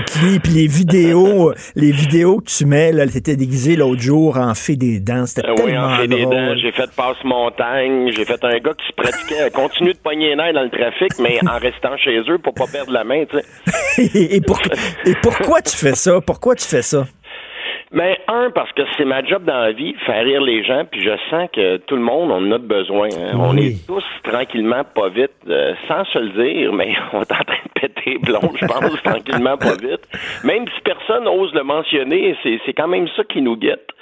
Puis euh, moi, la, la seule chose que je connais dans la vie, c'est ça, faire rire les gens. Puis on dirait que ça me fait du bien aussi, parce que veux, veux pas, moi, avec un petit côté insécure dans- de par la job que je fais, puis Ben oui. C'est quand ça va recommencer? Je ne sais pas. Je contrôle pas ça. La seule affaire que je peux contrôler, c'est mon humeur personnelle, puis en me disant, bon, je vais essayer d'en rire, puis je vais essayer de faire rire les gens avec mes niaiseries, puis peut-être que ça va paraître moins long, ce maudit confinement-là. Non, non, écoute, euh, tu participes là, vraiment à, à guérir un peu nos, nos, nos plaies, là, parce que, écoute, Sophie et moi, on hurle de rire avec notre fils aussi. T'es super drôle, mais où tu trouves, des, des- des fois, ça doit pas, ça doit pas tout le temps te tenter de, rire, puis de faire rire. Euh, pas mal tous les jours, j'ai quand même le goût de rire, puis c'est ça qui me vient automatiquement dans la tête. Tu sais, moi, des niaiseries, euh, j'ai toujours fait ça. J'ai fait de la, de la radio un peu comme toi de façon quotidienne pendant 20 ans. Fait que c'est comme un muscle qui s'est développé. J'ai toujours quelque chose qui me pop dans la tête, même que des fois, je me dis, OK, je vais arrêter d'en écrire, je vais taper nerfs au monde. Il me vient tout le temps des niaiseries, tu sais. Mais hier, j'étais obligé de te dire que hier, j'ai regardé le point de presse de M. Legault. Et là, quand ils ont commencé à dire que ça va prendre un méchant bout de temps avant qu'il y ait des rassemblements, puis par, puis par rassemblement, moi j'entends spectacle. Ben oui. Une salle de spectacle, t'as-tu déjà vu, toi, ben des salles où t'étais assis à deux mètres de la personne à côté de toi? Moi, j'ai jamais vu ça. Non. Puis euh, je vais te dire franchement, là, je, je disais ça tantôt, là, je vais retourner dans des salles de spectacle quand je vais quand il va y avoir un vaccin. Ah oui, c'est sûr. La Puis le, gens, vaccin, faire, le, ouais. vaccin, ça va être quand? Puis toi, là, euh, tu sais, je te parle, euh, je suis content que tu sois là parce que tu, tu représentes aussi tous les artistes. Vous êtes tous des travailleurs autonomes, puis vous vous retrouvez soudainement, euh, euh, tu sais, sans rien, là. C'est, quand même, il y, a- il y a- il y a un côté très angoissant là-dedans, là. Ben, mais hein, moi je suis chanceux parce que j'ai j'ai j'ai bien gagné ma vie avant, puis j'ai j'ai été euh, assez prudent pour en mettre un peu de côté, mais c'est c'est pas drôle là, tu sais, je comptais là parce que dans notre tête là, on s'était fait dire que bon peut-être que ça reviendrait euh, presque à la normale à l'automne. Ça c'est le premier call qu'on a eu. Puis là je regardais combien de spectacles et d'événements ont été reportés juste pour moi là. Euh, on parle d'à peu près 42 spectacles, ça c'est juste des spectacles, sans compter les animations que je fais, les, les, les corporatifs et tout ça. Moi, je vais au théâtre d'été euh, cet été pour une première expérience. J'avais tellement hâte au théâtre de Marjolaine. ça aurait été cool. Ben, ça, c'est sûr que ça n'aura pas lieu. Tu sais, hier, ils ont annulé le, le- le festival d'été à Québec euh, et, et ils n'ont pas le choix. On n'a pas le choix de prendre ces décisions-là, mais c'est clair que, sais, on parle des artistes, euh, on peut parler des propriétaires de salles. Je t'entendais parler des, des restaurants aussi. Euh, Quand, c'est quand? ça va arriver quand la prochaine fois qu'on va aller au restaurant? C'est- écoute, on, on s'est croisé une coupe de, une couple de fois au restaurant. Toi, t'es, toi, t'es comme moi, t'a- t'adores, t'adores aller dans les restos. On s'est souvent croisés. Ça va prendre du Ouais. temps maudit avant qu'on retourne. D'après moi, on va s'inviter en, en Skype. On- Ben oui. C'est quoi qu'on devrait faire? Avoir chacun notre restaurant. Toi, mettons, tu t'en vas souper dans le restaurant avec ta blonde. Il l'ouvre juste pour vous autres. Ça coûte très cher pour t'éveiller. Puis nous autres, on s'en va dans un autre restaurant, puis on soupe ensemble, mais via Skype. Ça, ça va ressembler à ça, là. Écoute, toi, t'es ton propre producteur, hein, je pense. Ouais. Tu, tu En fait, je produis toi-même euh, tes Ouais, coproducteur. Moi, je suis avec groupe euh, Entourage Spectacle. Puis, tu sais, je te parlais des propriétaires de salles. Je peux parler, oui, des producteurs. Des, tu sais, il y a des petites salles. Je lisais un article euh, dans le Journal de Montréal euh, en début de semaine qui parlait de la, de la propriétaire du Lion d'Or à Montréal, qui est une petite salle de spectacle mythique qui va probablement fermer. Tu sais, tu peux pas. Pour vrai? tu peux pas arrêter. Ben oui, c'est sûr. La, la madame a dit j'ai arrêté de compter parce que j'étais découragé. Et tu sais, puis là, tu Parce qu'elle, pendant ce temps-là, elle, là, là, il n'y a pas de show, mais elle paye un loyer. elle. Il faut qu'on continue à en- entretenir, entretenir cette place-là. le loyer, puis tu es à Montréal, les taxes, tu sais, toutes les taxes, je veux dire, il y en a partout, mais les taxes, on s'entend pour avoir pignon sur rue dans une salle de spectacle. Elle est sur Ontario, là, juste avant de virer pour le pont, là. Fait que euh, j'ai pas vu son, son compte de taxes, mais ça doit être assez élevé. Fait que c'est c'est une catastrophe humaine ce qui, ce qui est en train d'arriver. Oui, il y a le virus, mais c'est moi ce qui me fait peur, c'est l'autre côté. Puis c'est pour ça que j'essaie de de- de- d'alléger ça en faisant des gags de temps en temps, parce que Toi, toi, est-ce que ta, ta, ta blonde, est-ce qu'elle travaille? Est-ce qu'elle a une job? euh? Tu sais, quand tu dis, là, nous autres, on a mis tous nos œufs dans le même panier. Ma blonde est prof de danse, imagine. Hey. Elle, a, elle a une école de danse et on s'entend que des rassemblements en danse, c'est pas mal ça l'idée de la danse, là, des rassemblements. oui. Tu sais, hier, je regardais Dirty Dancing à TVA, là. On s'entend que ça n'a pas été fait dans le temps du confinement parce qu'il était pas mal plus proche que, que le 2 mètres. Fait que, il y a l'insécurité pour ma, ma conjointe aussi. C'est un Fait que là, vous engrangez, là, là tu, tu, tu, tu piges dans les, les économies que tu fais au fil des ans pour tes vieux jours. Là. Exactement. Tu Mon père là-dedans. disait piger dans mon vieux gagné. Mon père disait ça. Puis c'est c'est un peu ça. Puis je sais, tu sais, je peux t'offrir un bout là, mais il faudrait pas que ça dure euh, 20 ans là. Non, non, puis écoute, euh, Mario, toi, t'es- on le sait, tu as fait l'armée. Hein? Tu as été dans l'armée, tu as fait des sauts en parachute euh, nombreux, puis tout ça. Euh, le côté discipline de l'armée, euh, est-ce que ça t'aide à passer à travers ça? Euh, c'est drôle que tu dises ça parce que j'ai j'ai comme un réflexe moi de puis un ADN de survivaliste un petit peu. Bien Ah oui. avant que ça devienne euh, de mode. cette ampleur. Ouais, puis de, de cette ampleur-là, là, tu sais, je veux dire, là, ce qui se passe en ce moment, moi, j'entendais parler de ça au début et j'ai j'ai déjà commencé à faire des, des provisions. Puis à me dire, OK, mettons, je suis confiné chez nous pendant tant de temps, je peux pas sortir. Autant au niveau de la bouffe. Comment je peux être autosuffisant euh, ben pas à 100%, mais pas mal. là, Tu sais, pour me dire, est-ce est-ce que je suis équipé pour euh, défendre ma famille, pour m'occuper de ma famille, pour subvenir à nos besoins? Puis je me suis mis à me faire plein de scénarios dans la tête. Tu sais, je suis, je suis un artiste, moi. Fait que des scénarios, c'est assez facile à arriver dans ma tête. fait que j'ai, j'ai, j'ai un peu ça, oui. Fait que probablement que le côté discipliné, le côté organisé un petit peu, puis toujours anticiper le, le pire pour préparer, préparer le meilleur, ça, ça j'ai ça en moi. Puis ça, c'est pour ça, c'est peut-être pour ça que tu es, allé dans l'armée aussi. Là. Ben, je- en fait, non. Je suis allé dans l'armée parce que j'allais au cégep en sciences humaines, pas de maths. puis, puis je faisais juste aller à mes cours de gym puis faire de l'impro. Je, je me suis dit, d'après moi, je ferais pas une grosse carrière avec ça. Fait que je, je suis passé devant le centre de recrutement, c'est à rue Sainte-Catherine. Ils m'ont montré un film, puis après, j'étais rendu dans l'armée. Écoute, Mario, tu as des enfants? Oui, j'ai j'ai trois enfants, j'en ai deux à la maison. J'en j'en ai une qui a, qui a 13 ans, en fait, qui va avoir 13 ans, une fête de confiné, et j'en ai une qui a eu 18 ans, imagine le 22 mars, en plein confinement. Oh là là, ils, font quoi tes enfants? Tu fais, tu fais quoi pour les désennuyer? Euh, Est-ce qu'ils sont angoissés? euh? Euh, c'est pas si pire, je le sens pas tant que ça. Ce qui, tu sais, comme tous les les, les, les adolescentes, euh, toutes les adolescentes de leur âge, ben ils ont hâte de voir des amis, ça Ben c'est oui. normal. Au moins avec euh, l'in- l'invention de Skype et de FaceTime et de tout ce qu'on peut faire maintenant, ils ont l'impression de garder un certain contact. Euh, moi, ma plus grande qui va au cégep, elle a suit des cours en ligne euh, au cégep de, euh, voyons, sacrifice, elle va à Champlain College, elle va là. Fait qu'elle suit ses études en ligne, ça c'est pas pire. Et ma plus jeune euh, étudie au collège, fait qu'elle aussi, elle a des études à faire un peu à chaque jour. Fait qu'on essaie de les- occuper comme ça, on essaie de faire de la bouffe ensemble, on fait du ménage. Je vais te dire, je sais plus quoi nettoyer dans la maison, là, tout est pas mal nettoyé, là.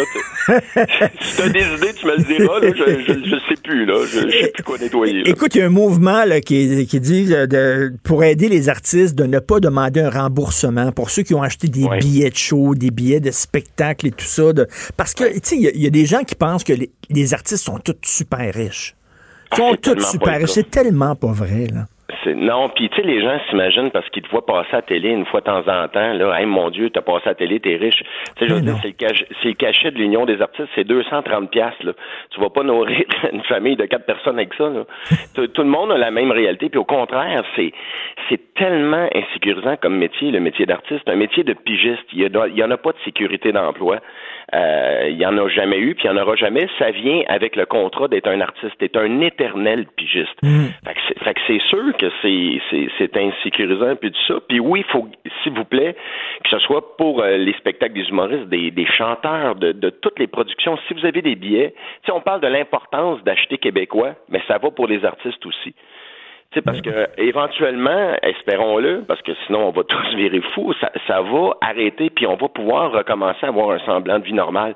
Fait que si vous voulez encourager les artistes et la culture d'ici, ça va être d'autant plus important de garder ces billets-là et de continuer d'encourager parce que les billetteries, eux, euh, en fait, elles, continuent d'être ouvertes. Si vous voulez acheter des billets pour des événements à venir, vous aidez directement les artistes que vous aimez. C'est ça, puis c'est pas vrai qu'ils roulent tout sur l'art. Puis toi aussi, là, toi, toi, tes vidéos puis tes statuts Facebook, c'est une façon aussi de, de, continuer à avoir un contact avec ton public, de dire, euh, regarde, je suis encore là, là oubliez-moi pas, là. c'est comme. Ben, il y, y, a ça, mais pour vrai, je le fais pour mon, mon équilibre mental. il y a quelque chose d'égoïste là-dedans. Genre, j'ai besoin de. Moi, j'ai, comme toi, j'ai besoin. J'aime les gens. Moi, j'aime, parler aux gens. J'ai. Mm. Moi, tu sais, puis moi, il va, vraiment falloir que je travaille sur euh, ma personne parce que moi, de nature, là, quand j'aime quelqu'un, même que je rencontre le public après le spectacle, moi, c'était des gros câlins, puis on se serre la main. Eh oui tu sais, il faut que je revoie ma façon de faire, ma façon d'être, parce que j'ai pas été élevé de même. Moi, je te fais, je t'aime, je te rencontre, je te fais un câlin, je suis content de te voir, mon chum, mais là, on va tous y penser avant de. de ben oui, j'ai vu, j'ai vu tes deux shows, moi, tes deux euh, one man shows, puis à la fin, là, effectivement, là, tu rencontres les gens, puis t'es super chaleureux, tout ça. D'ailleurs, ton dernier euh, transparent, c'est super bon. C'est vraiment, j'ai passé un super bon moment avec ben, Sophie. On a ri, puis en même temps, tu touches les gens, très émouvant. J'ai hâte que tu reprennes ce spectacle ah ben écoute, j'ai te dire à quel point ça me manque. Tu sais, tu, on dit tout le temps qu'il faut que tu sois privé de quelque chose pour savoir à quel point c'est important dans ta vie. Ouais. Parce qu'on a pris plein d'affaires pour acquis. Puis moi, le premier, là, mon Dieu, que je prenais des affaires pour acquis. Là. Puis j'espère que je vais garder ça comme leçon de dire, hey mon chum, apprécie ce que tu as parce que c'est, tellement fragile. Puis on est tellement rien sur la planète. Tu sais, il y a quelque chose d'invisible présentement. C'est fort. Là. C'est invisible. C'est, c'est rien. C'est une particule dans l'air. Puis ça stalle la planète au complet. C'est fou, hein? C'est fou. C'est malade. Jamais dans le pire des scénarios, t'aurais pu écrire ça. Hey, ta jeune fille qui a eu 18 ans, mon Dieu, en, plein, en plein confinement. Écoute, c'est pas le party qu'elle avait imaginé. ah mon Dieu. Écoute, euh, euh, je dis aux gens, là, quand ça va recommencer, allez voir le show de Mario Transparent. C'est super bon, c'est drôle, c'est touchant, puis on t'aime beaucoup. Puis euh, écoute, continue de nous faire rire comme ça. C'est vraiment mon jus d'orange quotidien. Ben, t'es fin, mon chum. Merci. Je vais essayer de, te fournir en pulpe euh, en masse. Puis, merci de faire ce que tu fais, toi aussi, de, de, de continuer d'informer les gens. On a toujours dit que la radio, tu sais, on entendait ça depuis des années, la radio va disparaître avec les nouveaux médias. Moi, je, je, pense que la, la, crise actuelle nous prouve à quel point la radio est là pour rester. Parce que c'est vers la radio que tu tournes en premier pour aller chercher ton information. Oui, il y a la télé, puis il faut que ça continue, mais moi, je continue à dire que la radio est essentielle et des crises comme ça, ça nous le prouve jour après jour. Merci beaucoup. Puis le rire, c'est essentiel. Allez voir la page Facebook de Mario, vous allez rire, ça fait du bien. Salut. Merci, mon ami. Attention Salut. à toi. À Attention à toi. Pendant que votre attention est centrée sur cette voix qui vous parle ici, ou encore là, tout près ici, très loin là-bas, Celle de Desjardins Entreprises est centrée sur plus de 400 000 entreprises partout autour de vous. Depuis plus de 120 ans, nos équipes dédiées accompagnent les entrepreneurs d'ici à chaque étape pour qu'ils puissent rester centrés sur ce qui compte, la croissance de leur entreprise.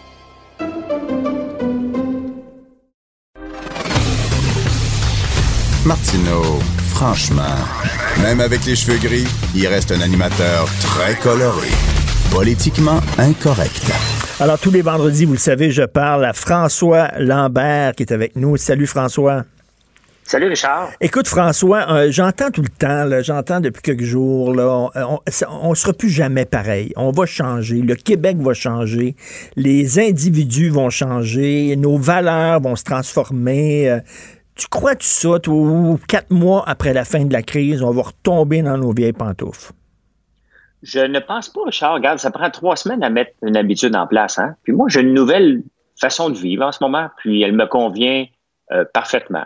Donc, je pense sincèrement que la majorité va changer. Puis, tu sais, il va y avoir de plus en plus de télétravail, c'est assez évident. Il va y avoir Oui. de plus en plus de, de vidéoconférences. On n'est pas à d'aller manger au restaurant. Il va falloir que les restaurants soient refaits au complet. Tu sais, c'est- on, on parle d'un an, un an et demi. Donc, la force des choses fait qu'on va être obligé de, de s'adapter. Moi, honnêtement, là, je travaille de la maison. Je, je travaillais toujours de la maison, mais je me plais dans ce nouveau style de vie-là. J'ai juste hâte de voir comment l'économie va se rétablir, parce que ça prend une économie forte. Mais- 25% de chômage, on va manger toute une volée. Là. Écoute, je, je lisais euh, Michel Charette. C'est Michel Charette, le, le- le comédien qui est dans le district 31? Oui, Michel Charette. Il a donné une entrevue à la, presse et il y a une phrase que j'ai trouvée tout à fait euh, brillante. Il dit J'ai jamais aussi peu dépensé et pourtant je ne manque de rien. Et ça, ça c'est, je pense qu'on va se sortir de cette crise-là. C'est vrai qu'on achète trop de gugus inutiles. Oui. On a, tu sais, il y a le, le- le nouveau, le nouveau gadget, le, le nouveau iPhone avec un piton rouge au lieu d'un piton bleu, puis euh, euh, je sais pas, des, des, des, des- des niaiseries. Puis là, les, les gens, on, on se serre tous la ceinture, là, euh, certains plus que d'autres, effectivement. Là. Mais, mais tu dis, écoute, on est capable de vivre en, en ayant beaucoup moins de gugus inutiles. Ben, tu sais, on a-tu besoin d'une montre en ce moment? Tu sais, la question, on ne sait même plus quelle heure qui on ne sait même plus quelle journée, ni euh, la date. On n'a pas besoin d'une montre, donc ça, ça devient un achat inutile. Est-ce qu'on a besoin de la dernière, de dernier bijou? Non, on est à la maison. Est-ce qu'on a besoin de la dernière paire de jeans? Sais, Richard, tu as déjà eu un chalet. Donc, qu'est-ce qui arrive avec ton linge qui faisait plus à Montréal? Tu l'as emmené au chalet? Pour au chalet, oui. Puis les Ben vieux là, meubles, regarde, ils étaient euh, au chalet. Ben oui. Ben là, regarde, on n'a pas besoin d'avoir des nouveaux meubles. On n'a pas besoin. Tu sais, on se rend compte qu'on était pris dans une spirale de consommation hallucinante, Oui, complètement débile. là, complètement débile. Parce que là, la, la- la classe moyenne, pendant longtemps, se plaignait. On est pris à la gorge, tout ça. Mais tu sais, t'allais dans, dans les magasins, t'allais au Carrefour Laval, t'allais au 10-30, t'allais- c'était plein, c'était rempli. Là. Les gens consomment. Tu sais, notre vie, c'était tu ramasses de l'argent pendant la semaine pour dépenser cet argent-là le week-end. C'est ça? Exactement. Puis, tu sais, il y a de moins en moins de. On va moins au restaurant. On va, on va moins. On va plus au restaurant. Ça veut pas dire qu'on ne veut plus manger. Tu sais, regarde, moi, Richard, je, je, cuisine, tu sais. Mais j'ai pas toujours le goût de cuisiner. Un, ma boutique en ligne me tient occupé, la ferme me tient occupé parce que je suis ici à temps plein. Donc, je me fais boire, fais venir des boîtes prêtes à manger. Et je cuisine avec ça euh, trois, quatre Ben, fois c'est par le fun semaine. en Maintenant, maudit. j'ai aimé là. ça. C'est le fun en maudit, puis tu manges bien. Là, moi, j'ai jamais autant bien mangé que ces temps-ci. Ben écoute, ça prend 30 minutes à préparer. Tout est pré-mâché pour toi. Honnêtement, c'est une belle invention que j'ai décriée longtemps. Dire aux gens, faites donc votre bouffe vous autres mêmes. Mais là, regarde, juste aller au, au- au supermarché est une problématique. Tu sais. Euh, peur. Fait que là, c'est- ils te livrent- fait que là, évidemment, c'est pour ceux qui ont, qui ont- qui ont les moyens, mais c'est pas non plus hors de prix. Là. Euh, euh, mais, mais ils te livrent la bouffe, tu as toute la nourriture, tu n'as pas besoin d'aller au supermarché, ils te livrent ça devant chez vous. Ben oui, c'est sûr que oui, c'est évident que c'est plus cher qu'aller faire l'épicerie, là. Mais bon, si tu peux te le permettre une fois de temps en temps, c'est le fun. OK? C'est le fun à faire. Donc, honnêtement, le- le- notre style de vie va changer. Tu sais, regarde les cinémas, Richard, t'aimes les films, toi. Quand est-ce que tu vas te mettre les pieds dans un cinéma? Il, va, il risque de Non, faire. mais c'est ma théorie, là, ma théorie. D'ailleurs, il faudrait que j'en parle avec Gouzeau. Et euh, c'est que les, cinémas, ils se rendent compte qu'ils ils- ils vont pouvoir sortir leurs films. Je, je sais même pas s'il va y avoir des salles de cinéma bientôt, dans, dans- quelques années. Parce qu'ils se rendent compte qu'il il y a de plus en plus de films maintenant qui sortent directement sur les, sur les plateformes euh, digitales. Puis le, plus en plus de gens, ils regardent ça chez eux. Ils ont des grosses TV, puis euh, ils regardent ça chez eux. Aller au cinéma, ça va être une habitude qu'on va complètement perdre. Ben, définitivement. Puis on, on va se le dire, aller au cinéma, ça vivait sur du temps emprunté parce qu'on avait tout ce qu'il fallait pour l'écouter à la maison. C'est une Complètement. sortie. Mais maintenant, si les films, puis on en voit de plus en plus, là, des fois, tu regardes un film, tu dis, ah, il est déjà sur Netflix avec des grands auteurs, des gros, des gros, Mm. des, des gros noms d'acteurs. Mais maintenant, qu'est-ce qui va empêcher de le faire sortir? Faites-nous payer un peu plus. On va le payer pour le, le- le- le bon film là, qui, qui sort, là. Moi, je pense qu'ils vont sortir, là, les films vont sortir là, la, me- la même journée euh, sur toutes les plateformes. C'est-à-dire, tu vas pouvoir aller le voir soit au cinéma, soit tu vas le regarder chez toi, en vidéo on demand, soit, tu ça va être ça Oui. l'avenir. Ben, définitivement, mais la problématique, c'est que ça prend des acteurs. Et juste faire un film en ce moment est problématique. Donc, à un moment donné, euh, on va en manquer des, des films. Là. Je me demande, tu sais, comme les Netflix, les séries, y en ont-tu tant que ça d'avance? Parce que s'ils peuvent pas tourner pendant un an, 18 mois, ils vont nous présenter quoi? Effectivement. Puis écoute, euh, le télétravail, là, on est-tu vraiment obligé d'aller au bureau? Là, on se rend compte qu'il y, a- y y des business qui continuent à fonctionner, puis euh, les employés restent chez eux. Donc, euh, ça aussi, ça va être une leçon à tirer. Là. Ben, définitivement, tu sais, Richard, on a passé par l'étape du cinéma à la maison. Tout le monde s'apprenait la grosse TV, le cinéma à la maison. Mais de plus en plus, maintenant, ça va être le, le euh, home office, le, le- c'est le- la, la- la visite. De toute façon, la belle-mère, tu peux plus la recevoir en visite. Donc, la chambre que tu avais réservée pour elle est finie. Tu transformes ça en bureau à la maison, puis les gens vont s'habituer. Ça prend quand même une discipline. Moi, je l'ai vécu en 2010. là, J'ai vendu mon entreprise, puis j'ai commencé à travailler de la maison. Je te jure que les la première année, là, c'est tout un apprentissage. La, la- la tentation de te pogner les fesses ou d'aller euh, prendre une marche euh, est très grande parce Ben que oui. tu as l'impression que tu es un samedi, mais la réalité, c'est que tu es un mercredi, puis il faut que tu livres la marchandise. Et d'un autre côté, puis on le voit, tu sais, les fonctionnaires se sont plaints dernièrement que leur boss les appelait régulièrement, puis ils étaient anxieux. Ils étaient anxieux qu'ils se font surveiller alors qu'ils travaillent à la maison. Mais eux aussi, il va falloir qu'ils s'habituent. Puis tu sais, les employés, ce qu'ils aiment, Richard, là, ça a été prouvé. Ce qu'ils veulent, c'est un bon salaire. Puis après ça, ils veulent des responsabilités et de la Mm. liberté. Mm. Mais là, ils vont l'avoir. Ils vont avoir, les employés vont devoir avoir un sens de responsabilité énorme, puis ils ont la liberté qu'ils cherchaient. Donc, techniquement, on va être plus heureux. Et pourvu que la job soit faite, tu sais, que- que- qu'elle soit faite en deux heures, qu'elle soit faite en trois heures, qu'elle soit faite en dix heures, si tu fais ta job correctement, c'est correct. Ben, exactement. Donc, on va commencer à gérer de plus en plus par les résultats, ce qui, a, ce qui aurait dû toujours être fait. Pas les heures. Moi, Ben, les employés, exactement, mais les je- résultats et non les heures. Ben, c'est ça. Tu sais, je veux dire, c'est si les employés, moi, quand j'en avais beaucoup, puis ils me disaient, regarde le nombre d'heures que j'ai fait. Je dis, écoute, je m'en fous. Parle-moi de tes résultats. Parle-moi de tes réalisations dans l'année, si tu veux qu'on négocie ton Écoute, augmentation écoute, de salaire. Le journal de Montréal a pris un virage il y a quelques années. Tu sais, les, les journaux, là, tu vois les vieux films là, avec des grandes salles de rédaction. La presse, c'est encore comme ça, une grande salle de rédaction, puis tous les journalistes sont là. Au Journal de Montréal, ils ont dit on n'a plus besoin de salle de rédaction. Les bureaux du Journal de Montréal, voilà, il y a- il y, a presque personne. Il dit les, les journalistes, il faut qu'ils soient sur la route. Il faut qu'ils soient dehors. Je veux pas qu'ils soient dans une salle de rédaction. Allez sur la route, trouvez-nous des histoires. Fait qu'il n'y en a plus de salle de rédaction au Journal de Montréal. Les gens travaillent de chez eux.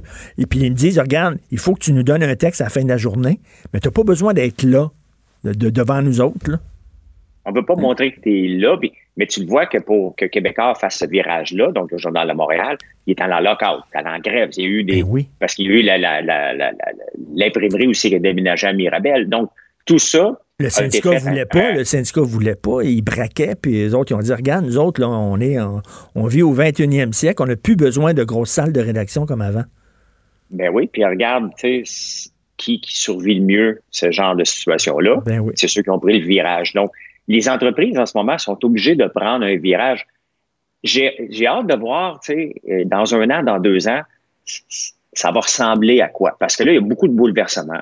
Il y a des entreprises, Richard, qui sont en train de disparaître totalement, qui vont, ne reviendront jamais. Des pans de- de- d'économie ne reviendront jamais, mais il y en a un autre pan d'économie qui, qui se développe. C'est sûr, le médical, l'agriculture locale va se développer de plus en plus.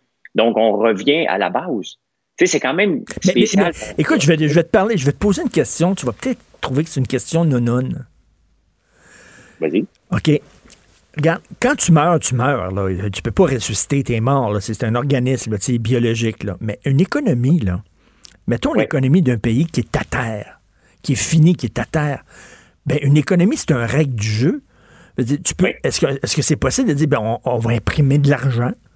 L'économie, fait l'économie, en c'est ce pas un organisme vivant, là. C'est un- c'est une règle du jeu qu'on s'est donnée. Puis à un moment donné, quand tu n'as plus d'argent, ben, est-ce que c'est possible de dire ben, on va en réimprimer d'autres pour euh, rebâtir l'économie? Ben, c'est ce qu'on fait en ce moment. La seule chose qui protège l'impression de dollar à, à, à pu finir, c'est qu'on est en mode chômage à 25 Donc, il y a un risque de déflation énorme. Et la déflation, Richard, ce qui est problématique avec ça, parce qu'on peut dire, hey, c'est bon, le prix va diminuer. J'achèterai pas ma table aujourd'hui. Dans une semaine, elle va valoir moins cher. Ça, c'est la pire chose qu'on peut avoir pour l'économie. Pour le, le consommateur, oui, mais pour l'économie, c'est la pire chose parce qu'il n'y a plus de décision d'achat qui se fait. On attend la semaine d'après. Donc, on veut avoir de l'inflation, pas galopante comme on a vu au Venezuela là, régulièrement en Argentine. On ne veut pas ça, puis même en Grèce. On veut une inflation en bas de 2% 3% Et le gouvernement a intérêt à injecter de l'argent massivement en ce moment pour relancer l'économie, mais à un moment donné, il y a une facture à payer. Si l'économie ne se relance pas, puis c'est arrivé sous Brian Mulroney, il a imprimé de l'argent, il a fait la méthode keynésienne qui dit on va bâtir des infrastructures, on va le faire, puis on va on- met- remettre le monde au travail. Ça n'a pas suivi. On s'est ramassé presque en faillite. À ce moment-là, c'est là que, Parce que- euh, Jean Chrétien est arrivé au pouvoir. C'est ça, parce qu'une économie, c'est pas c'est- symbolique, là. C'est pas, pas un organisme vivant. Quand c'est à terre, tu peux le. T'as rien qu'à imprimer d'argent. Oui, Mais il sauf qu'il faut la réimprimer dans quelle section d'économie qu'on va sauver. Il y en a là qu'on ne pourra pas sauver. Les restaurateurs, on ne pourra pas toutes les sauver. Puis d'ailleurs, ils sont mal pris parce que ceux qui vendent plus d'alcool n'ont pas de su- subvention. Ça a peut-être changé parce que je ne suis pas au jour le jour tous les détails. Mais il y a des, vraiment des plans d'économie qu'on ne reverra plus. Jamais, jamais, jamais. Puis il y en a d'autres qui vont se relever. Puis c'est le temps en ce moment aux entrepreneurs qui nous écoutent, Richard, attendez pas après le gouvernement. Tu sais, les chanteurs, c'est la même chose, là. Les acteurs. À un moment donné, réinventez-vous parce que la réalité, il n'y en aura pas de job. Puis vous allez vous remontrer sur l'assistance sociale après le chômage, là. Il faut qu'on trouve des façons de se renouveler. Le chanteur là, qui faisait des spectacles ou qui peut se produire maintenant pour faire de l'argent, ben, il peut le faire sur les plateformes. Il peut avoir des canaux payants sur YouTube. Ils n'auront pas le choix de se réinventer. Et c'est maintenant, pendant qu'ils ont de l'argent un peu du gouvernement, parce qu'à un moment donné, le gouvernement va couper et vivre, les gars, ça fait 18 mois. Tu sais, notre enfant de 30 ans, le Tanguy, là, à un moment donné, on est obligé de dire, gars, ce serait peut-être le temps que tu voles tes propres ailes. Mais le gouvernement va jouer au Tanguy. Non, il faut se temps. réinventer. Il faut voir, il faut voir cette crise-là qu'on n'a pas choisie comme un- euh, une occasion. Une occasion de refaire les choses différemment, de se réinventer. Effectivement. Ben, parce que les choses vont être différemment, qu'on le veuille ou non. Euh, tu sais, on n'a pas de vaccin. Ils nous demandent de se tenir à deux mètres des personnes. Regarde, comme là, après, je m'en vais faire une livraison euh, à Montréal. Donc, j'ai mon masque, j'ai mes gants. Je drop ça, je parle pas avec personne et je m'en reviens pour ne pas risquer parce que c'est c'est épeurant. Il faut que je traverse trois barrages policiers pour me rendre là. Là, c'est- c'est- c'est- la, la nouvelle vie est là aussi. Là. Mm. On se promène plus pour rien. On va pas.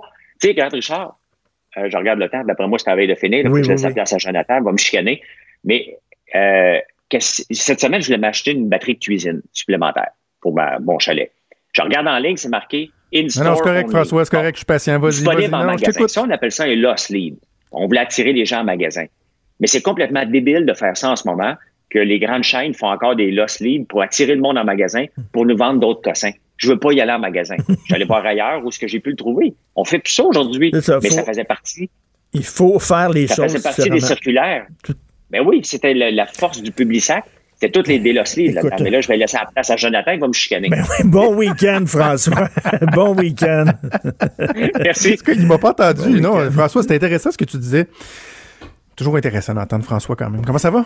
Euh, non, je suis bougon aujourd'hui. Je suis de mauvaise humeur, je suis bougon. J'avoue que le- Ah oui? le- le- la sortie de Trudeau, là, ça va prendre encore un an et demi, me, me, me fesser comme un coup de masse. Euh, Pourtant, on le C'est savait. drôle. là. Moi, moi, je vais beaucoup mieux qu'au début de la semaine. C'est vrai? Honnêtement, ce matin, j'ai eu un coup dur en regardant, euh, c'est qui a partagé ça, là, qui, qui m'a qui a attiré mon attention là-dessus. Une vidéo en drone qui a été tournée euh, au-dessus euh, d'un quartier de New York où ils sont en train de mettre euh, des, euh, des, des- des cercueils dans des tranchées. Des cercueils en bois, là, ils arrivent avec un petit lift, là, tout le monde a son, son habit de protection, là, puis là, ils, ils un après l'autre, ils mettent un plywood sur la première rangée, ils mettent la petite terre, un autre rangée, dans des tranchées. Ça se passe en ce moment à quelques heures de chez nous. Ça, c'est, ça m'a donné un petit coup, mais sinon, euh, moi, là, pour de vrai, là, si la crise de santé publique passe et que pour le reste, on doit revoir nos habitudes, nos façons de faire, là, regarde, je vais sur... C'est sûr, on en parlait la semaine dernière, euh, Sophie, toi et Mhm. moi, sur ça dépend aussi de ton profil, de tes habitudes sociales, là. Mais tu sais, moi, si on me dit, euh, écoute, euh, tu vas éviter des spectacles, euh, moi, je, je, je, je, dis toujours que je suis borderline agoraphobe. J'aime pas les foules. Il faut que j'arrive. Normalement, il faut que j'arrive un peu pactoun dans une foule pour me sentir à l'aise. si j'arrive bien à jeun, j'ai de la misère. tu sais. fait que de faire des soupers avec pas moins de monde en gardant une certaine distanciation, je vais vivre avec. Euh, mais c'est la crise économique qui me fait peur. J'avais écrit déjà là-dessus il y a trois semaines, l'autre crise, là, ça. Mhm. Ça, j'ai bien peur. là. Tu La détresse, euh, la pauvreté. Euh... On a les eu la chronique de- Mario ce matin là, sur le chômage. On n'est pas habitué à ça aussi. Puis t'as vu, vu aussi celle, celle de Michel Gérard qui dit, écoute, les vrais chiffres du ch- du chômage Ah sont non, pires que ce qu'on nous Ah, dit. c'est bien pire. C'est clair, mais le rebond pourrait, sans être aussi rapide que le déclin, tu le rebond va quand même être plus marqué que, mettons, la dernière fois où on a eu des chômages à ces niveaux-là. Parce que je veux pas, un moment donné, ça va repartir d'un coup sec. Là. Je, je le sais, là, il va y avoir beaucoup d'emplois qui seront pas tout de suite récupérés, mais si, mettons, au mois, au mois prochain, on a un taux de chômage à 18% Caroline, d'après moi, il, il risque de redescendre à, je sais pas, 12, 13 le mois d'après, puis après ça, on va remonter tranquillement. Mais il y a beaucoup d'inconnus. Mais regarde, je, je veux finir avec toi sur une note euh, positive parce qu'on parle de, de ce que ça va changer. Puis euh, le journal, euh, a, a- par- pardonne-moi l'anglicisme, a teasé euh, le, le cahier spécial qui va avoir demain sur qu'est-ce qui va changer au Québec. Puis euh, nous, en tant que chroniqueurs, on a été invités, ça nous tentait à réfléchir à ça. Tu sais, y a-t-il un angle qu'on veut qu'on veut aborder? Et j'ai commencé à faire des, des appels ce matin et euh, sans donner tout le tout ce que je vais di- dire dans ma chronique, je pense qu'on va avoir une occasion de régler, en partie ou en tout, un de nos plus gros problèmes de société euh, au Québec. Qui est? Et je parle du système de santé. Je pense, Richard, qu'on a une occasion de faire un gros reset sur le système de santé en ce moment parce que on se rend compte de plein de choses. Là. Premièrement, la télémédecine, ça peut fonctionner. Les médecins, avaient- avant, ils n'avaient pas le droit de donner des conseils par téléphone. Mhm. Là, il y a des aménagements qui ont été faits. Il doit y avoir des éléments qui vont rester là-dessus. On a parlé de la pertinence des actes médicaux. Hein? Dans la dernière entente qui a été signée avec les médecins spécialistes, là, ils ont créé une institut de la pertinence. Là, il y a plein de trucs non essentiels qui sont reportés. On va peut-être se questionner à savoir, ouais, OK, y a-tu des fois des suivis qu'on fait qui sont pas nécessaires, qu'on pourrait se passer dans le temps? Est-ce qu'on va comprendre qu'il faut garder l'urgence pour l'urgence? Tu sais, on a fait des Mhm, aménagements pour que mhm. les, les gens qui sont orphelins, qui n'ont pas de médecin de famille, puissent aller dans les GMF. Est-ce qu'on va garder ça? Et collectivement, est-ce qu'on va comprendre, par exemple, que quand maintenant on a la grippe, on reste chez nous? Où les gens autour de nous vont nous le dire Hey, qu'est-ce que tu fais là? Reste chez vous. Mm. On va être capable d'avoir des pics moins pénibles dans les urgences au mois de janvier parce que les gens vont moins se donner la grippe, par exemple. Il y, a- il y a une occasion, je pense, d'optimiser euh, considérablement notre fait. système de santé. Tout à fait. Et moi, j'espère, moi, je, me- je vais m'en aller euh, là- là-dessus euh, dans ma chronique de demain. J'espère qu'on va apprendre à penser sur le long terme. Nos Mhm. gouvernements pensent trop aux problèmes actuels, mais tu sais, ça, ça aurait- ça- on aurait pu le prévoir, la pandémie. Les gens avaient dit que ça s'en venait, mais on on- on- on- on- on n'est pas sur le Hum, long terme. ouais. Il y a un texte Sauf dans la presse, il y a un texte dans la presse aujourd'hui, Santé Canada avait un rapport dès 2006 en disant il y a une pandémie qui s'en vient. Là. Ben, Il faut se préparer, il faut acheter des masques et tout ça. On n'a on pas pris le réflexe comme, comme peuple et comme gouvernement de, de- Comme du long terme. Comme peuple aussi. Comme dans la peuple crise aussi. de China, on avait acheté en cibole euh, des masques, puis le monde ridiculisait ça, disait Oui. qu'on était donc stupide, que le gouvernement c'était épouvantable. C'est vrai qu'on n'a pas assez bien euh, planifié, mais si, si je me fie, mettons, à, à mes bases de relations publiques, là, la gestion de crise, etc., la crise que tu n'as jamais gérée, que tu n'as jamais affrontée, T'as beau avoir toute la théorie du monde, il n'y a rien comme l'expérience pour te préparer et pour apprendre. Et que ce soit le Québec, que ce soit les États-Unis, que ce soit l'Italie, une crise comme celle-là, même si certains l'anticipaient, elle n'avait jamais été vécue. Donc oui, la théorie, c'était une chose, mais la pratique, on ne l'avait jamais et- affronté, la pratique. Et arrêter de tout le temps pointer le gouvernement du doigt. Parce que si le gouvernement, mettons, avait dit, là, écoutez, là, on va mettre là, des millions de dollars sur l'achat de masques en cas d'une éventuelle pandémie, Ça, les gens auraient dit, le les gens auraient dit, ben voyons donc, c'est bien niaiseux, c'est un problème actuel, c'est pas un problème actuel. Fait que nous autres, même, on force les gouvernements à penser à court terme. Exact. Exact. Fait que, euh, il faut se dans le euh, ga- garde le moral, mon ami. Merci, merci mon Lâche pas. chum. Merci, bon, euh, bon week-end et merci à Maud de Boutet, Achille Moinet, Hugo Veilleux. Passez un bon week-end. On se reparle lundi ou peut-être mardi. On verra. Bon week-end tout le monde.